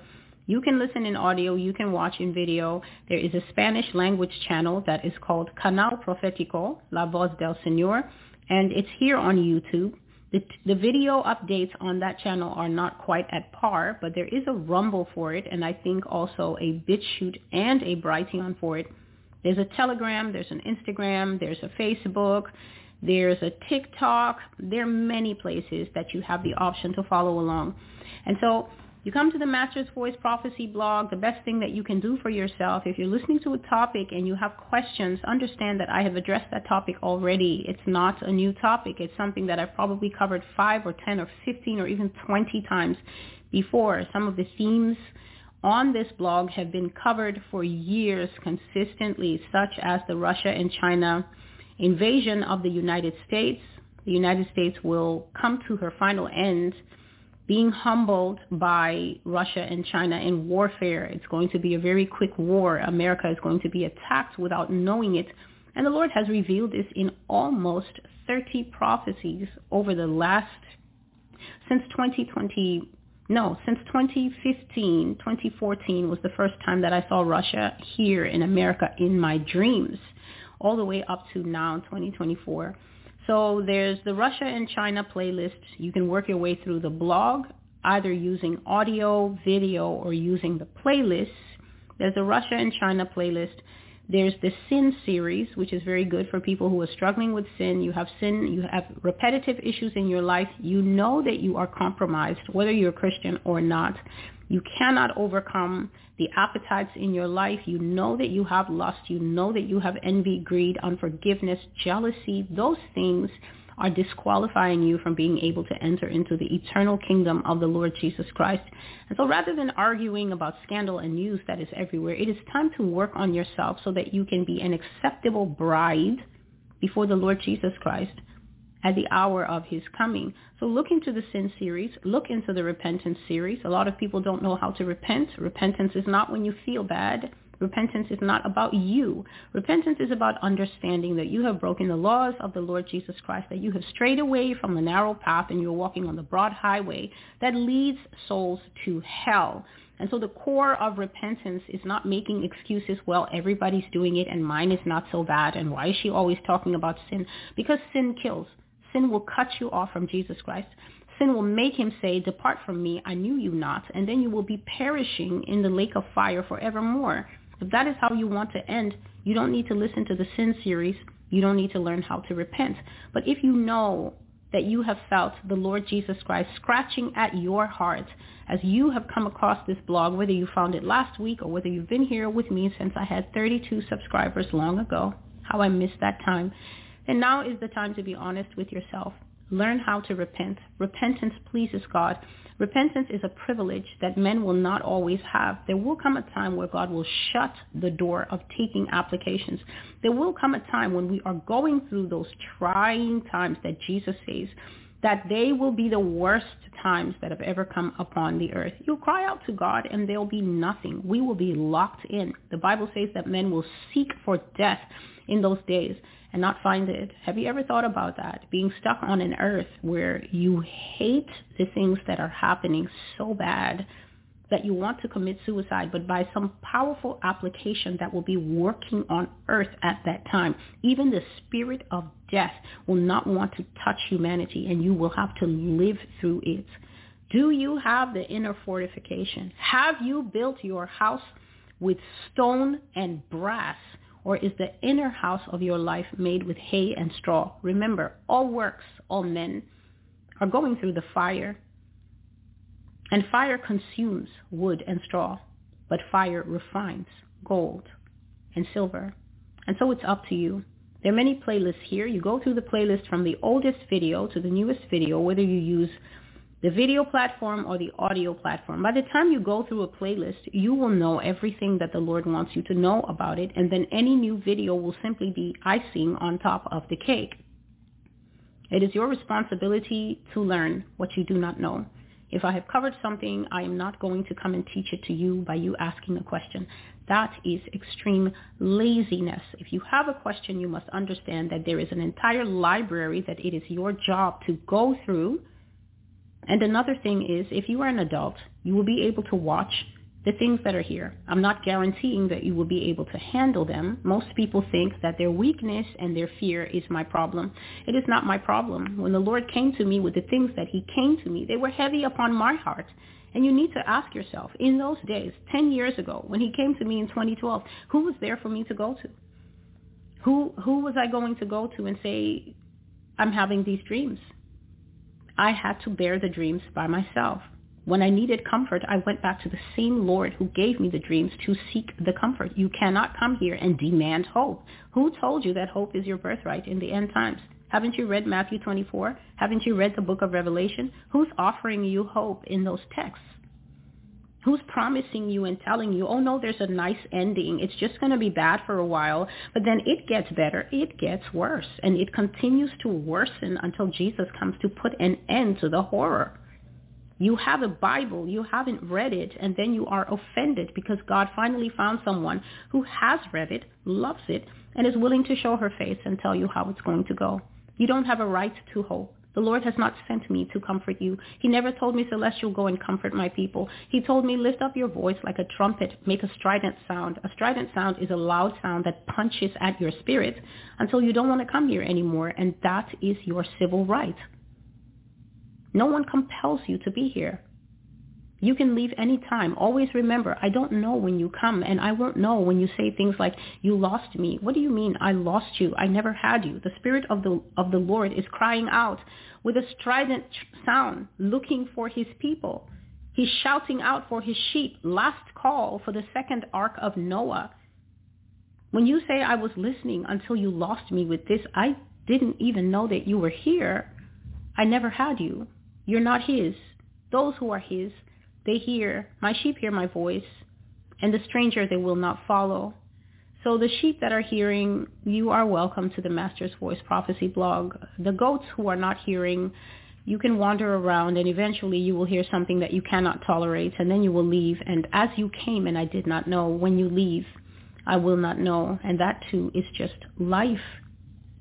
And so the prophecy for today some aspects of it I have known for quite a while, but I'm not one who speaks out of turn For the Lord to be able to use someone in the prophetic ministry, that person has to have what we call reticence. Reticence is the ability to hold your tongue until it's time to speak. If you are somebody that God cannot trust to hold your tongue until it's time to speak, it is not likely that you are a prophet. Don't even tell yourself that, no, I'm just a rough seed. You may be someone who has prophetic dreams, but to function in this calling, to function in this office, the biblical office, you have to be crushed. This is because God does not like leaven in his prophets. There are many people who call themselves prophets, and when I look at you, I can see the fear of man is upon you. You will never stand true as a stalk if you fear man, if you care about subscribers and likes and clicks, if you bother because people talk about you and people hate you. They will always hate the Spirit of the Lord and the people will always hate the truth. The Spirit of the Lord is not welcome in his own earth because these are the last days. This is the time of the mockers and scoffers. If the mockers and scoffers don't arise and mock and scoff, then we cannot fulfill the scriptures. For Matthew 24 says that the mockers and scoffers will abound. They're going to have the floor. If these people don't have the floor, how is it the prophetic end times? Let us follow along. And so God doesn't want leaven in his messengers. God requires courage. God requires reticence, the ability to hold your peace until he says, speak forward, release the word. And so the word that the Lord gave to me came exactly on the 1st of January, but he has been speaking to me about these things on and off since 2016, and they they were quite some things. And I think there are a few prophecies to this vein on the blog, but it is not yet time to make them into videos. I will only make things into videos that God tells me to make into videos. So that's another thing. If you come and you have your little pet Bible interest and like, why don't you talk about this? Well, I think the simplest answer is I don't work for you. I don't know you and I'm not a radio dial that you can tune to hear the song that you like. I work for Jesus Christ it goes by what Jesus Christ wants to talk about. And today's prophecy is something that the Lord has been talking to me about over the past couple of years. And here it is. The title of the prophecy for today, and this prophecy spans four days, January the 1st to January the 4th, 2024, that is today. The title is a capital letters title. It is called Yehudim Will Fall. Not every title that the Lord gives me is a capital letters title, but at times they are. And when you see it on the blog written in capital letters, Yehudim will fall, please know that God is always serious, but then he's double and triple serious when the then the title is in capital letters. Yehudim will fall. I'm going to read to you from my notes, and the notes span four days, so please listen closely. Oh yes, the banner scripture for this prophecy is this. Revelation chapter 2 verses 8 and 9. And to the angel of the church in Smyrna write, These things says the first and the last who was dead and came to life. I know your works, tribulation and poverty, but you are rich. And I know the blasphemy of those who say they are Jews and are not, but are a synagogue of Satan. And so here in Revelation chapter 1 to 3, Jesus is sending out letters to the various churches. He's writing to what they call the angels of the church, and he's basically talking to the leaders of the pastors of certain churches that existed then. And the Lord Jesus is making estimations of those churches. Are they righteous or unrighteous? Are they righteous with flaws? Are they unrighteous with redeeming qualities? Can they be saved? Are they salvageable? Will the Lord come and tell them, well done, my good and faithful servant? Or will the Lord come and reject them and rebuke them and tell them that they will not participate in his in his kingdom because they are not reflective of who he is? Just a moment, please. And so Jesus is speaking here to the church in the region of Smyrna. And he's calling himself the first and the last. We know him also as Alpha and Omega. And he's declaring that he is the Lord who lives forever because he says, the first and the last who was dead, his crucifixion, and came to life, his resurrection. And he's just speaking of his all-knowing godhood here. And he says, I know your works, and I know your tribulation, and I know your poverty. So he's talking about the things that they have gone through in the natural. But then he says to them, you are rich, meaning that you do have a hidden repository that makes you richer than people who have never gone through tribulation and poverty. And he says, I also know the blasphemy of those among you who say that they are Jews, and they are not, but they are in fact a synagogue of Satan. This is the word the Lord has given me as the banner scripture for this message that is entitled in capital letters, Yehudim will fall. So on January the 1st, in the evening, I was breaking my fast of the day. I was breaking my fast on the evening of New Year's Day, and I have to say I was quite hungry, and I had just sat down to have something to eat. So I prayed, and I hungrily put that first bite in my mouth, and while I was chewing, I heard and I saw the word Yehudim, and it is Y-E-H-U-D-I-M. So I saw the word in front of me, not in front of me in the air. I just saw it in my eyes as like a vision, and I heard it, and I heard the phrase that the Lord spoke at the same time in capital letters. Yehudim will fall. So I'm sitting there and I'm chewing. And then two more times I hear it. Yehudim will fall. And by the time you hear God like that, you know that a message is coming. And so you have to set aside whatever it is you're doing. And so I stopped eating because even though I know the word only loosely, I only know that it means Jew. But I wanted to be sure. So I put down my food and I picked up my phone and I Googled it, Yehudim. And after reading one one definition here that doesn't match the other definition, what I can tell you is that this word Yehudim is the word that is just generally and collectively known to be referring to modern day Jews, the people that we know that live in Israel. But it also means something deeper. So to the rest of us, Yehudim simply means Jews. But within the Jewish community, it means something deeper. The word Yehudim is used by them amongst themselves because they consider themselves surety for one another. To consider yourself surety for one another means that if your next person that you see yourself as surety of gets in trouble, has a problem, has an issue, you are saying that you are willing to step up and cover that person's flaws. You're saying that you're willing to step up and cover that person's mistakes.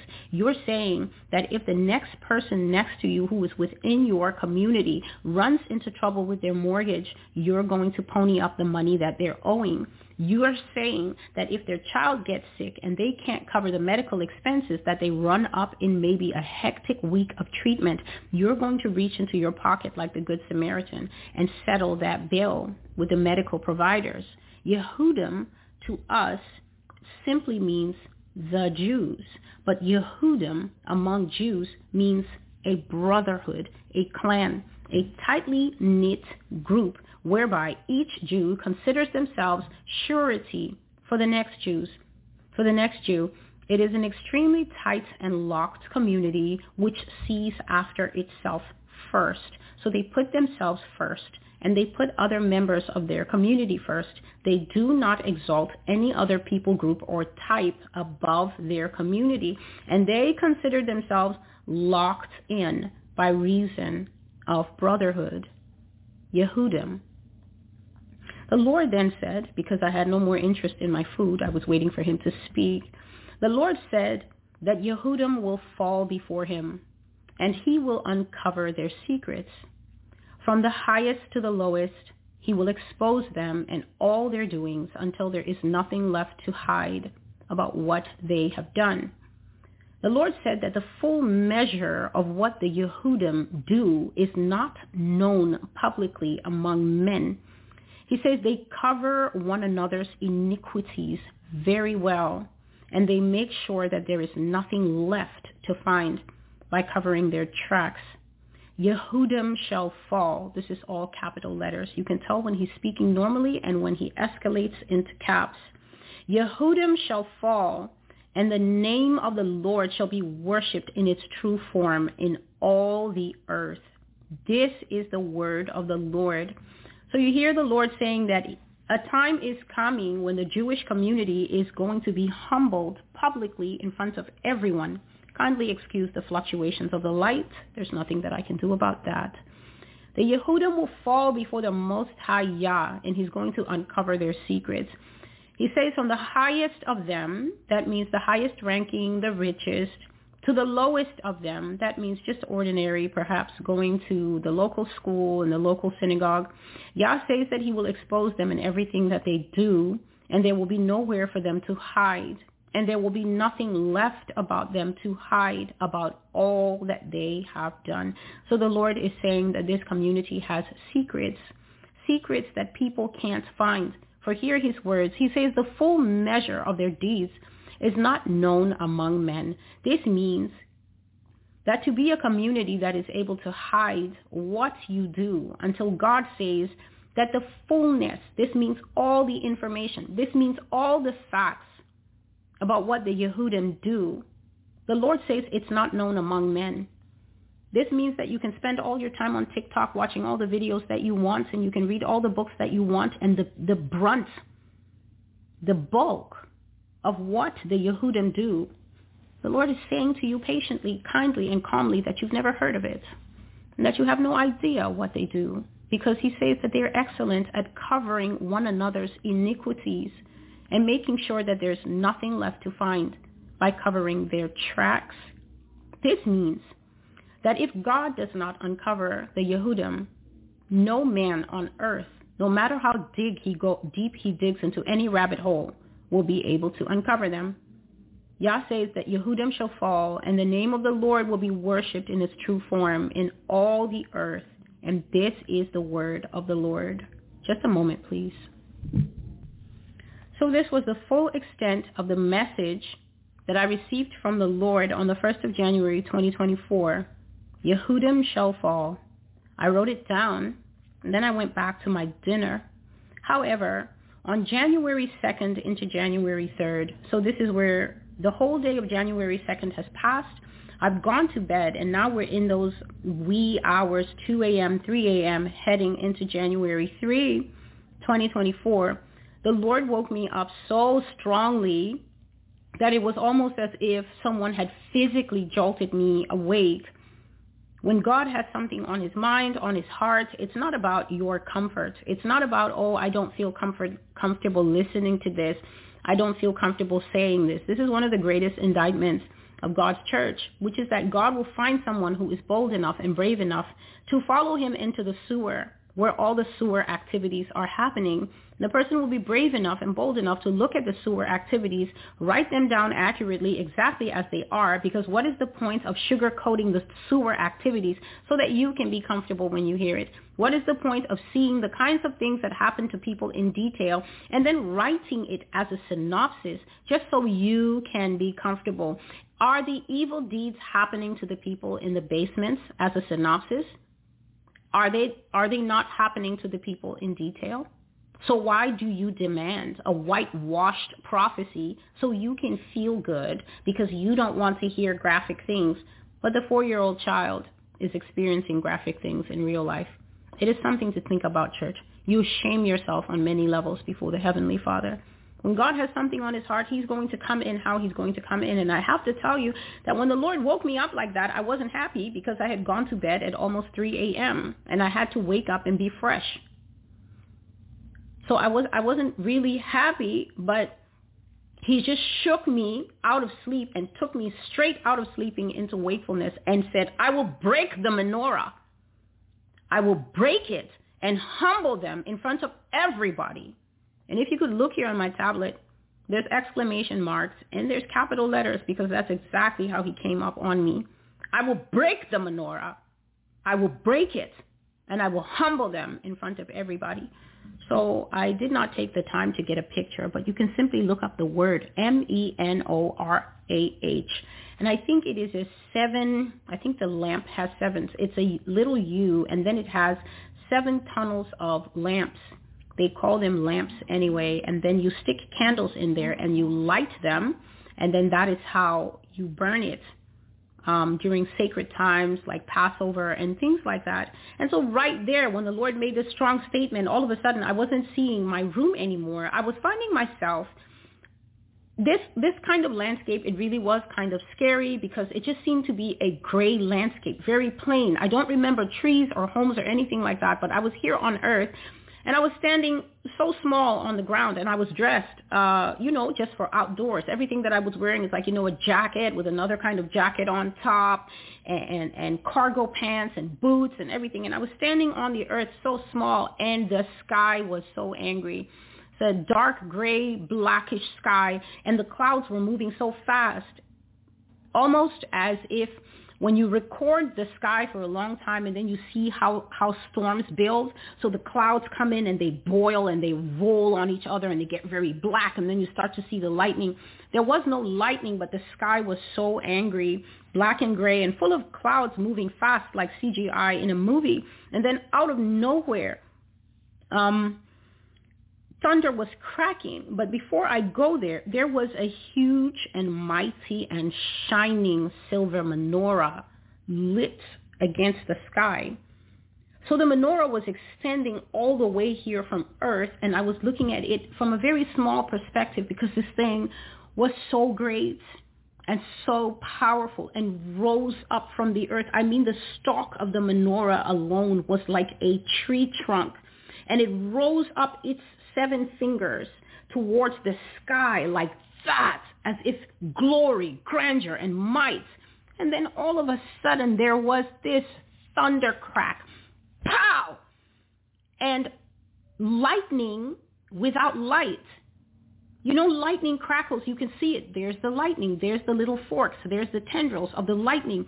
There was thunder and then lightning cracks a bolt with no light, no, no actual lightning flash, and something in the heavens slashed that mighty menorah in two.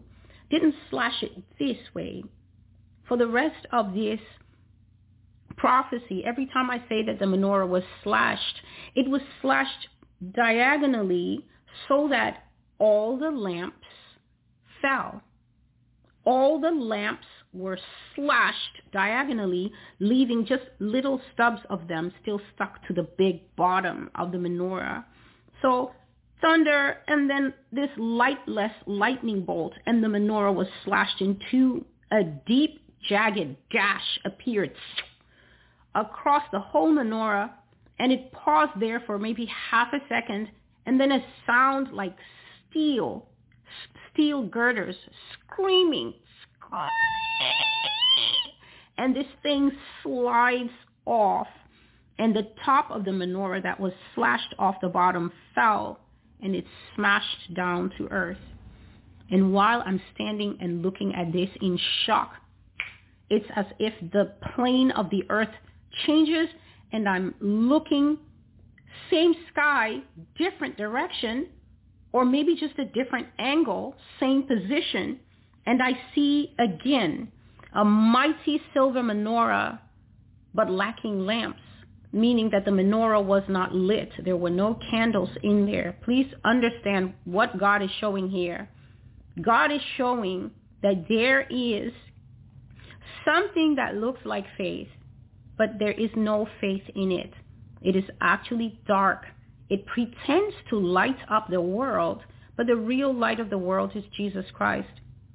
This symbolism is showing you that it is mighty, but there's no light.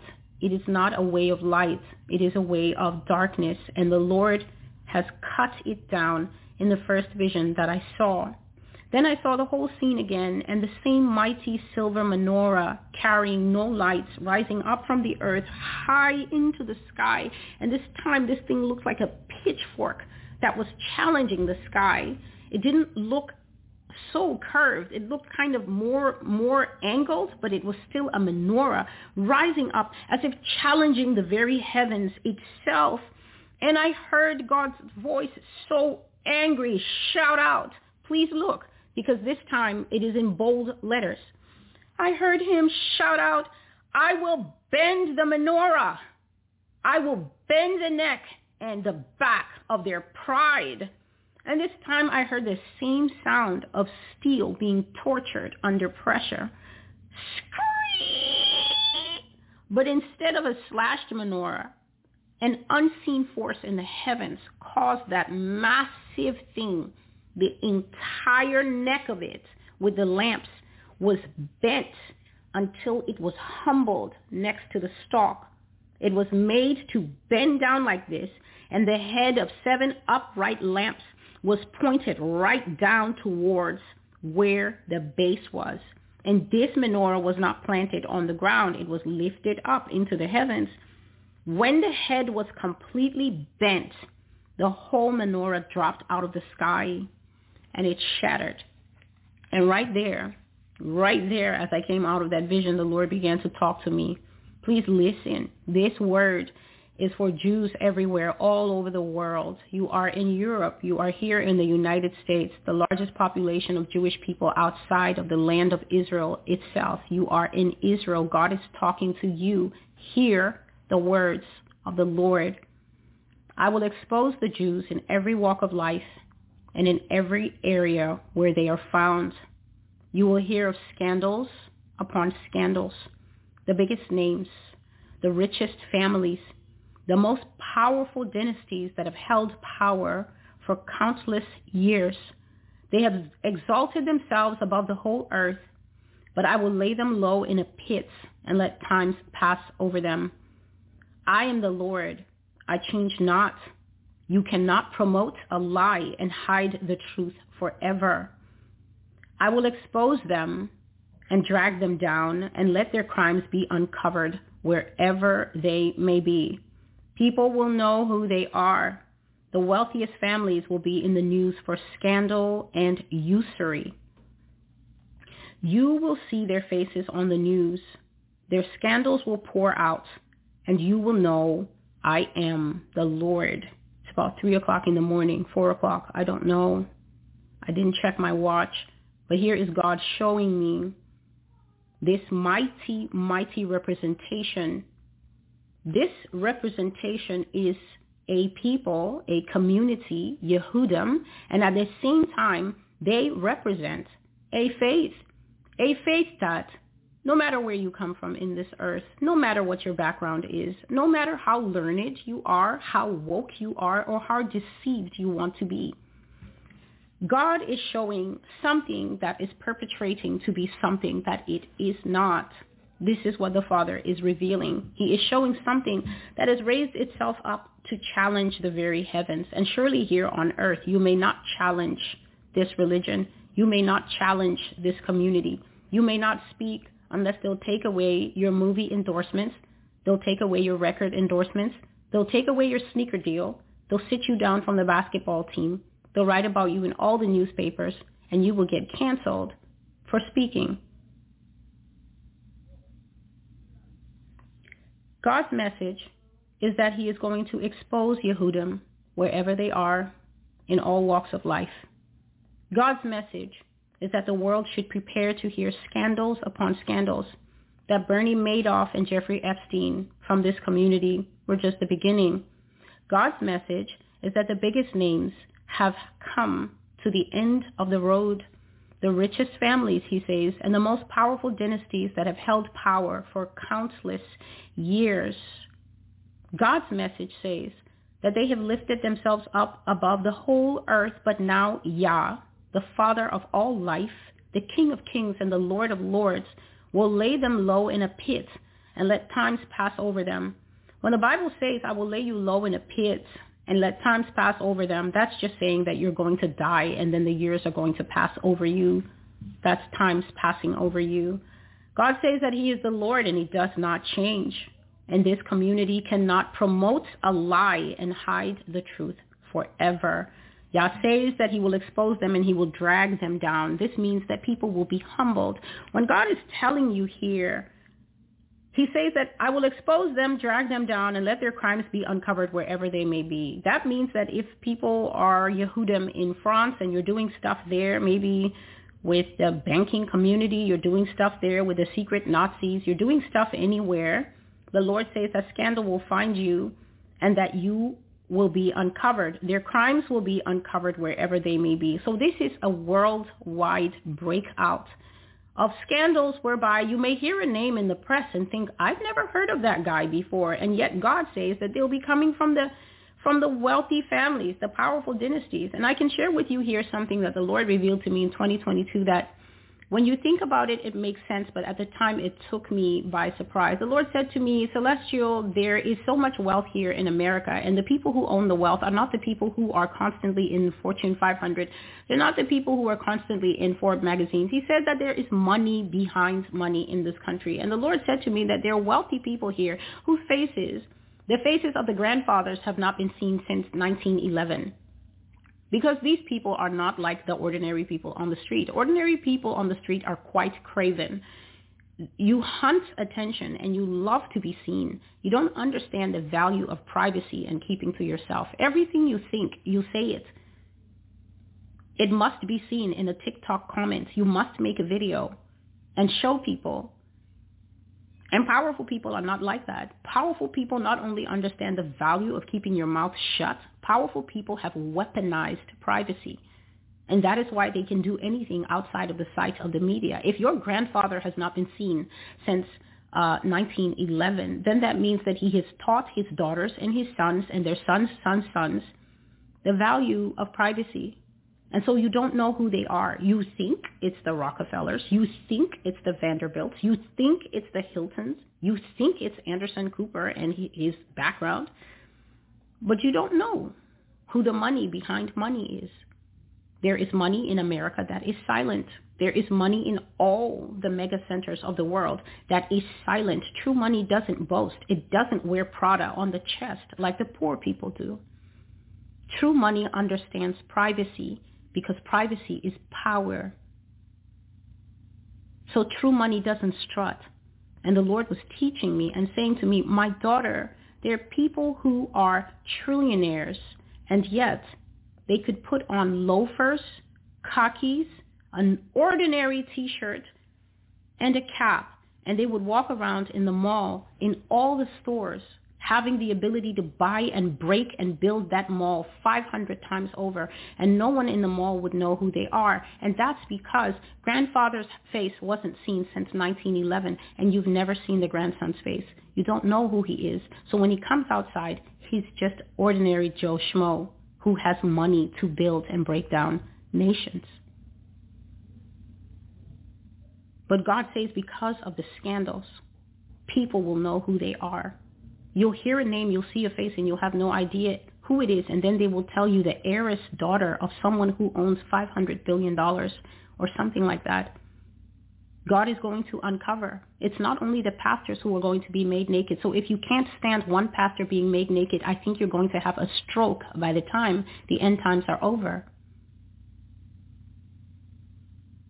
There are secrets that bother the Lord there are storylines that take place in the background that you can't research on TikTok and YouTube because the information is so carefully gate-kept that you may die with your eyes never being placed upon it. But the eyes of the Lord go to and fro throughout the earth looking for one person to trust. And I know that there are a few people out there that's so glad that he found me. People will know who the Yehudim are and God says that the dynasties will fall, the rich families will be exposed, the biggest names are going to have their scandals. Because God says that Yehudim, you cannot promote a lie and hide the truth forever. You're going to be exposed and dragged down, and all your crimes will be covered. People will know who you are. The wealthiest families will be in the news for scandal and usury. Usury is a form of extortion that Jews claim they don't practice. Usury is a form of extortion that is completely limited to financial dealings. It's where you lend money out, but the interest that you charge on the money is so high that it's very easy for anyone to see that you basically want to put the borrower either in poverty or slavery or both. You will see their faces on the news. Their scandals will pour out and you will know that I am the Lord. So I've seen two visions of the menorah, one where it is slashed It is like a rooted tree rising up into the heavens and it gets slashed and all the unlit lamps fall to the earth and smash. And the second where the menorah has now begun to exalt itself into heaven, just like Lucifer. What is the verse I read at the bottom? The synagogue of Satan, those who say that they are Jews, and they are not. So then I saw another vision, and this one was so real. It really, yeah, it's really something. I saw myself dressed like a curator. In this vision, I was the kind of woman that is hired by extremely rich people to travel the earth privately on their behalf and to source for them fine, secret, and well-hidden arts. I've spoken of this before the prophecy is called the center will not hold. And in that prophecy, I was saying that when Russia comes here to invade America, one of the one of the benefits of it for Russia is that they are going to discover a lot of fine art, art that has completely gone missing in the art world things that people last saw in the 1800s and say, oh, you know, this African tribe used to have this thing, a solid head of gold, and it was rumored to have gone missing during the invasion. Yeah, it went missing. It made its way to England, and then when the when the English got broke, they will just sell it here to a billionaire, and it's in his basement, and then Russia will get it. This is the trail of ownership of things that have entire tribes of people all over the world crying and wishing they could get it back. It's right here in the basements for anyone who cares to know. So I was a lady like this, and I was wearing this really nice outfit of gray. It was a gray skirt suit, um, a smart gray top with a gray skirt at the bottom, a suit, and then it was belted with a belt that had a large gold buckle on the waist. And I was wearing these thick-soled shoes and black gloves that went just to the wrist. And my job was to go about looking for private pieces that I could source for my owners. And so I came to this art museum that I could feel in this vision.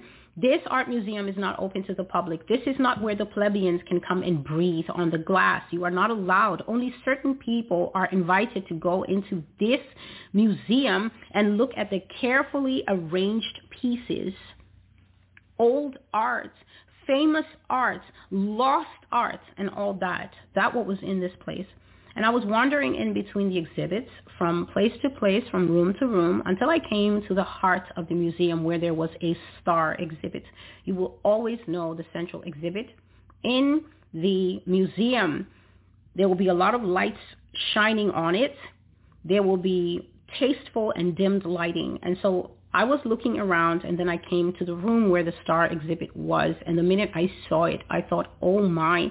And I went in there the place has specialized in tasteful and dimmed lighting. So instead of overhead lights in that particular room, every exhibit had these small little bulbs at different parts of the boxes. Remember, an exhibit is always a strong base, usually made of wood, sometimes metal, but it's usually wood. And then the top will be like an aquarium, a fish tank, and sometimes they shine lights in there, but these ones, they had bulbs outside of the glass. So the bulbs would at the various points of the glass would shine in and light up whatever it was. So most of them had well-placed bulbs, but this exhibit was not going with the small bulb technology. They had big spotlights shining on this thing. It was more lit up than every other exhibit I had seen up to that point, and it was sitting at this, the heart of the museum, a big steel gray menorah. It was not silver. It was steel. Steel or iron, a dull color, not bright at all, not shiny at all, needing many lights to light it up because of how dull and imposing the metal was. Very huge menorah in a thick glass case. This menorah was not as big as the two that I had seen in the sky because obviously it was contained in a building, but it was still very big, and it was the centerpiece of everything else around it. So I'm standing and I'm observing this menorah. I'm just looking at it, and suddenly something slashed that menorah in anger. Something slashed it inside its protective glass case. I heard the strike before my eyes registered what had happened. And just like the first menorah in the sky that got slashed, the slash was diagonal, like that. And for a brief moment, The top of the menorah stayed in place on the bottom. But then with that same screeching sound when steel is under pressure, the top split slowly from the bottom and fell forward with a thump, a massive hit against the glass. And I jumped back because I thought it would splash and spatter on me, but that was very strong glass. The menorah simply hit the front of the glass and then it slid down and crashed to the bottom. But I noticed that in all this commotion, and we know that museum exhibits are very sensitive, the alarm did not go off at all. I was looking in total amazement.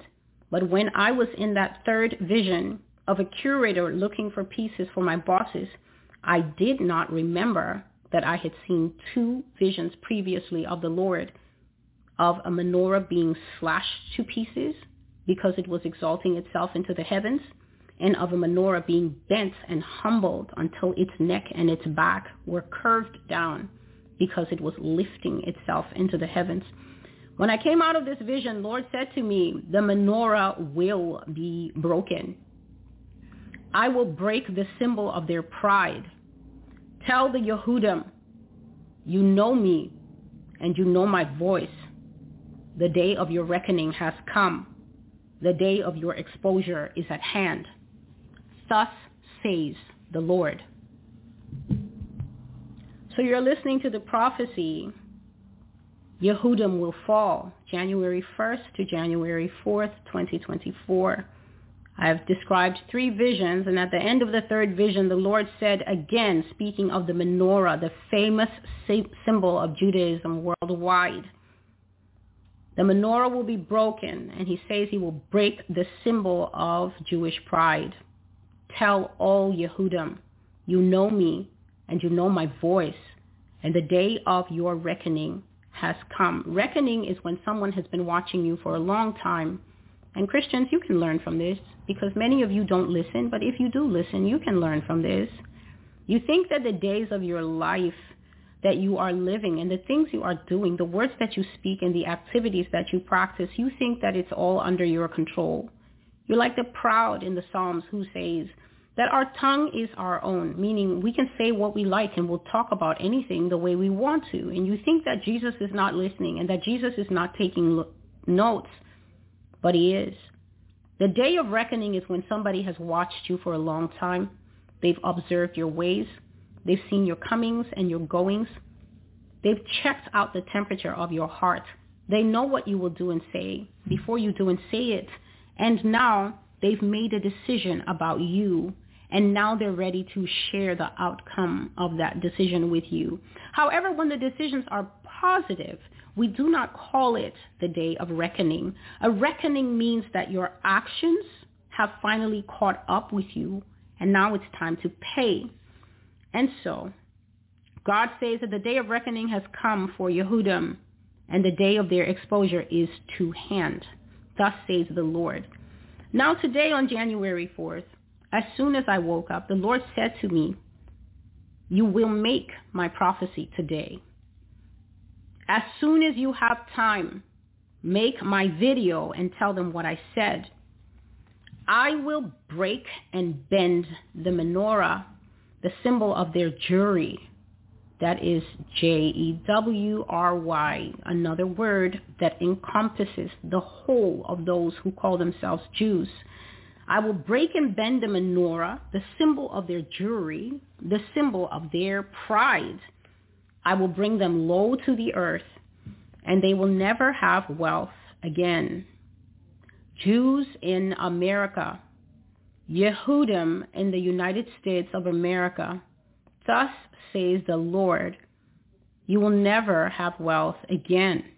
Your money will be taken by slave masters who will come for you and take you captive. You will try to flee, but you will not make it. You will not hide. I know you by your names and your families and your bloodlines. I am your old enemy for what you have done to my people. I will replace you with people who will spoil you and take what you have from you, and you will be humbled to the dust. The years of your glory are finished.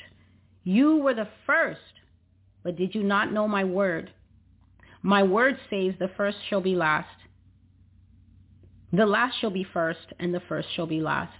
So says the Lord. You will flee, but you will not make it. I will drive you from my land, and you will flee to the four corners of the world. You will go to the four points of the compass, and everything you own will be taken for spoil. I will remove you from my fertile hills and valleys and take back Israel, my possession, my homeland, the heart of my affection, and you will not be seen in it again.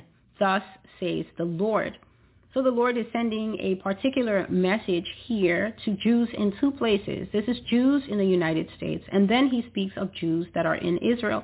God says to the United States Jews that he will take your wealth.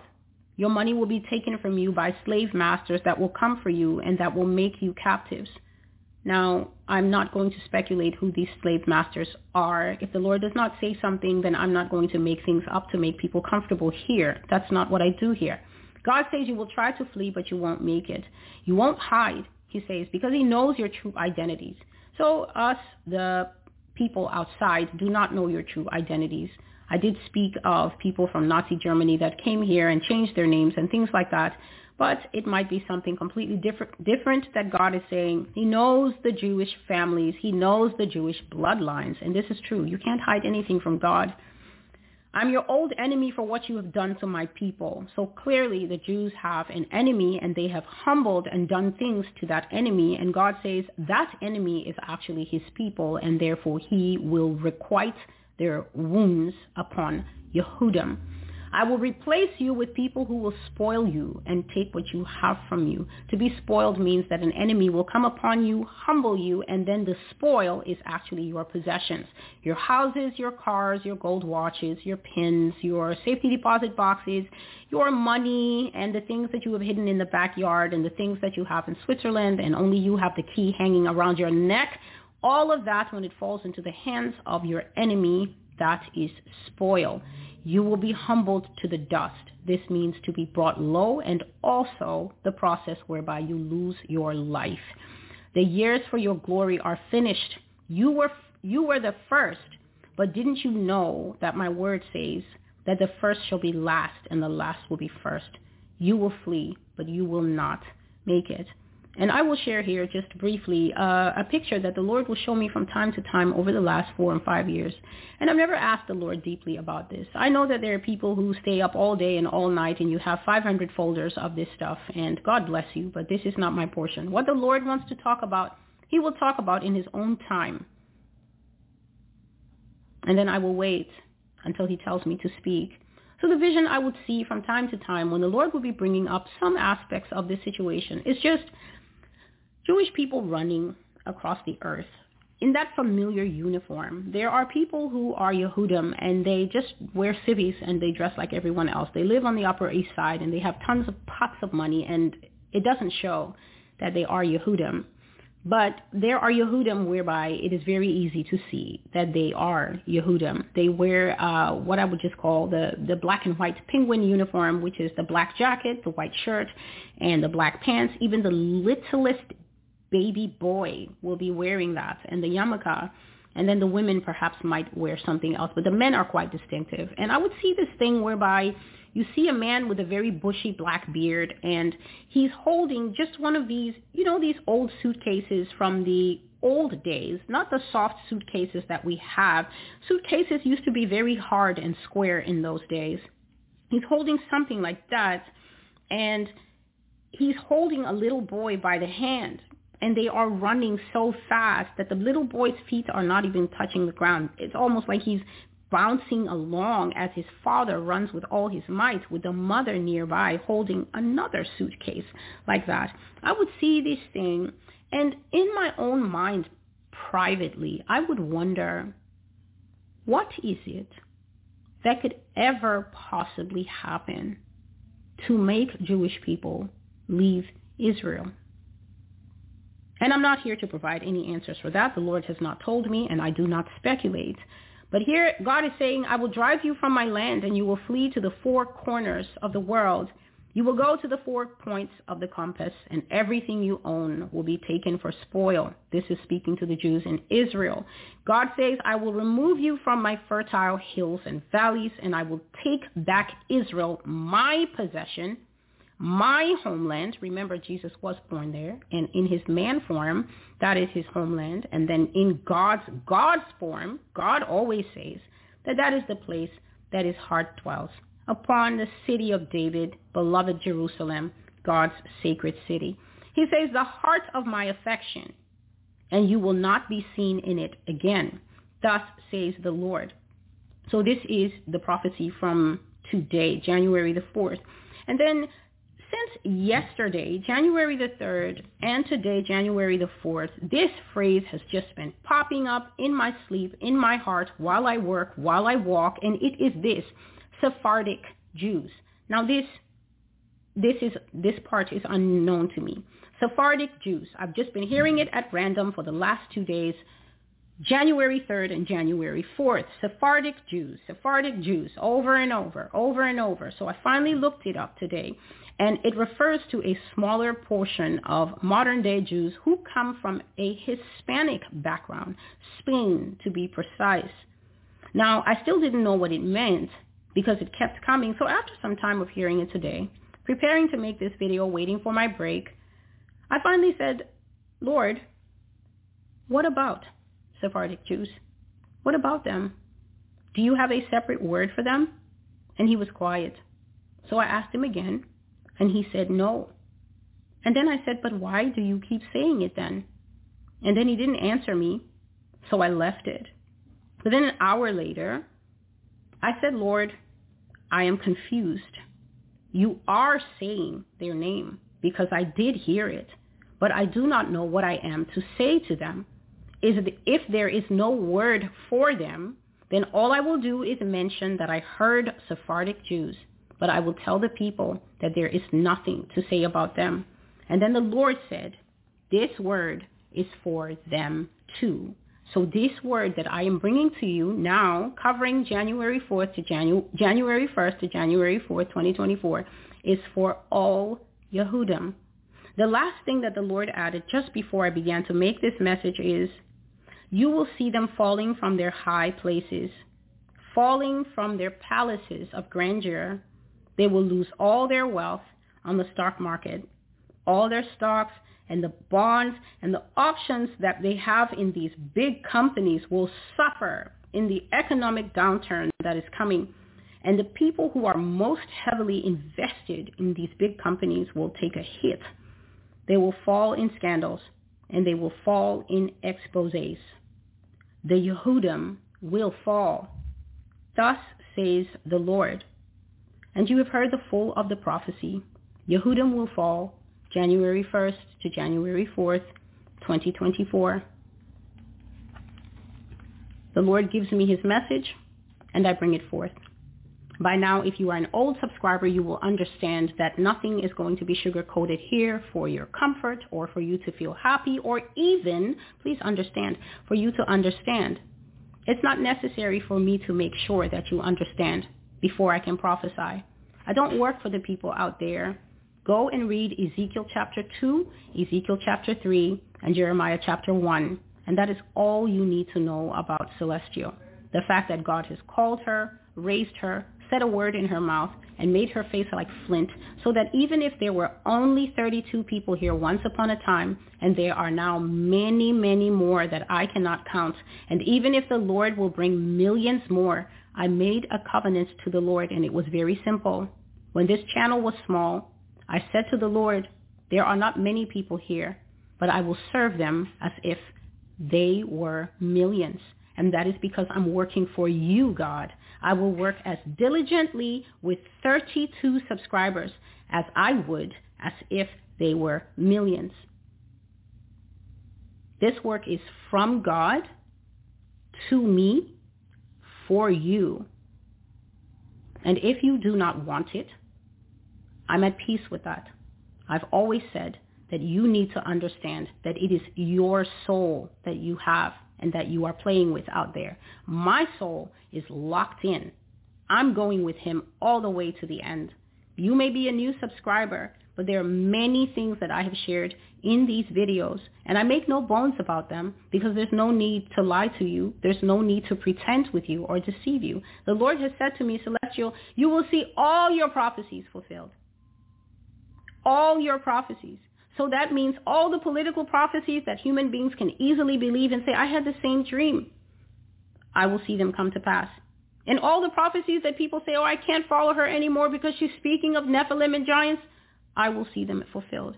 When the giants are outside in your street, on your neighborhood, smashing down your neighbors' houses, you will become filled with the understanding of what prophecy is, the speaking forth of a time yet to come.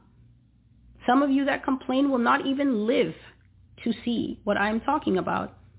I brought a prophecy here, a very heavy one, just a month ago. It has a brown covering and there's a pen writing on it, and it's called Release the Scrolls, Open the Scrolls. And one of the painful things in that prophecy, which is a live call when I'm praying with people and the Lord just begins to bubble forth, one of the painful things that the Lord said is that by summer 2024, many people will not be here. Many people will not be around. You're arguing about things and saying, are they true or not true? And you won't even be here to weigh them when they come to pass. But I, I know who called me. I know what he told me to do. And as long as there is breath, time, and Wi-Fi, I will do it. I'm Celestial, and this is the Master's Voice Prophecy blog. You can follow along on any of the platforms but you don't have to follow at all. Until I see you again, God bless you and goodbye.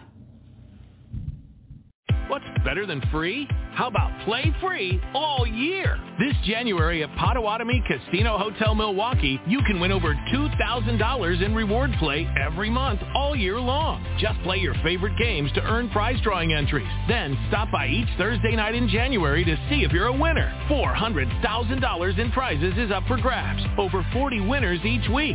Yeah, free is for me. More info at paysbig.com. Must be 21 years old and a club member to play.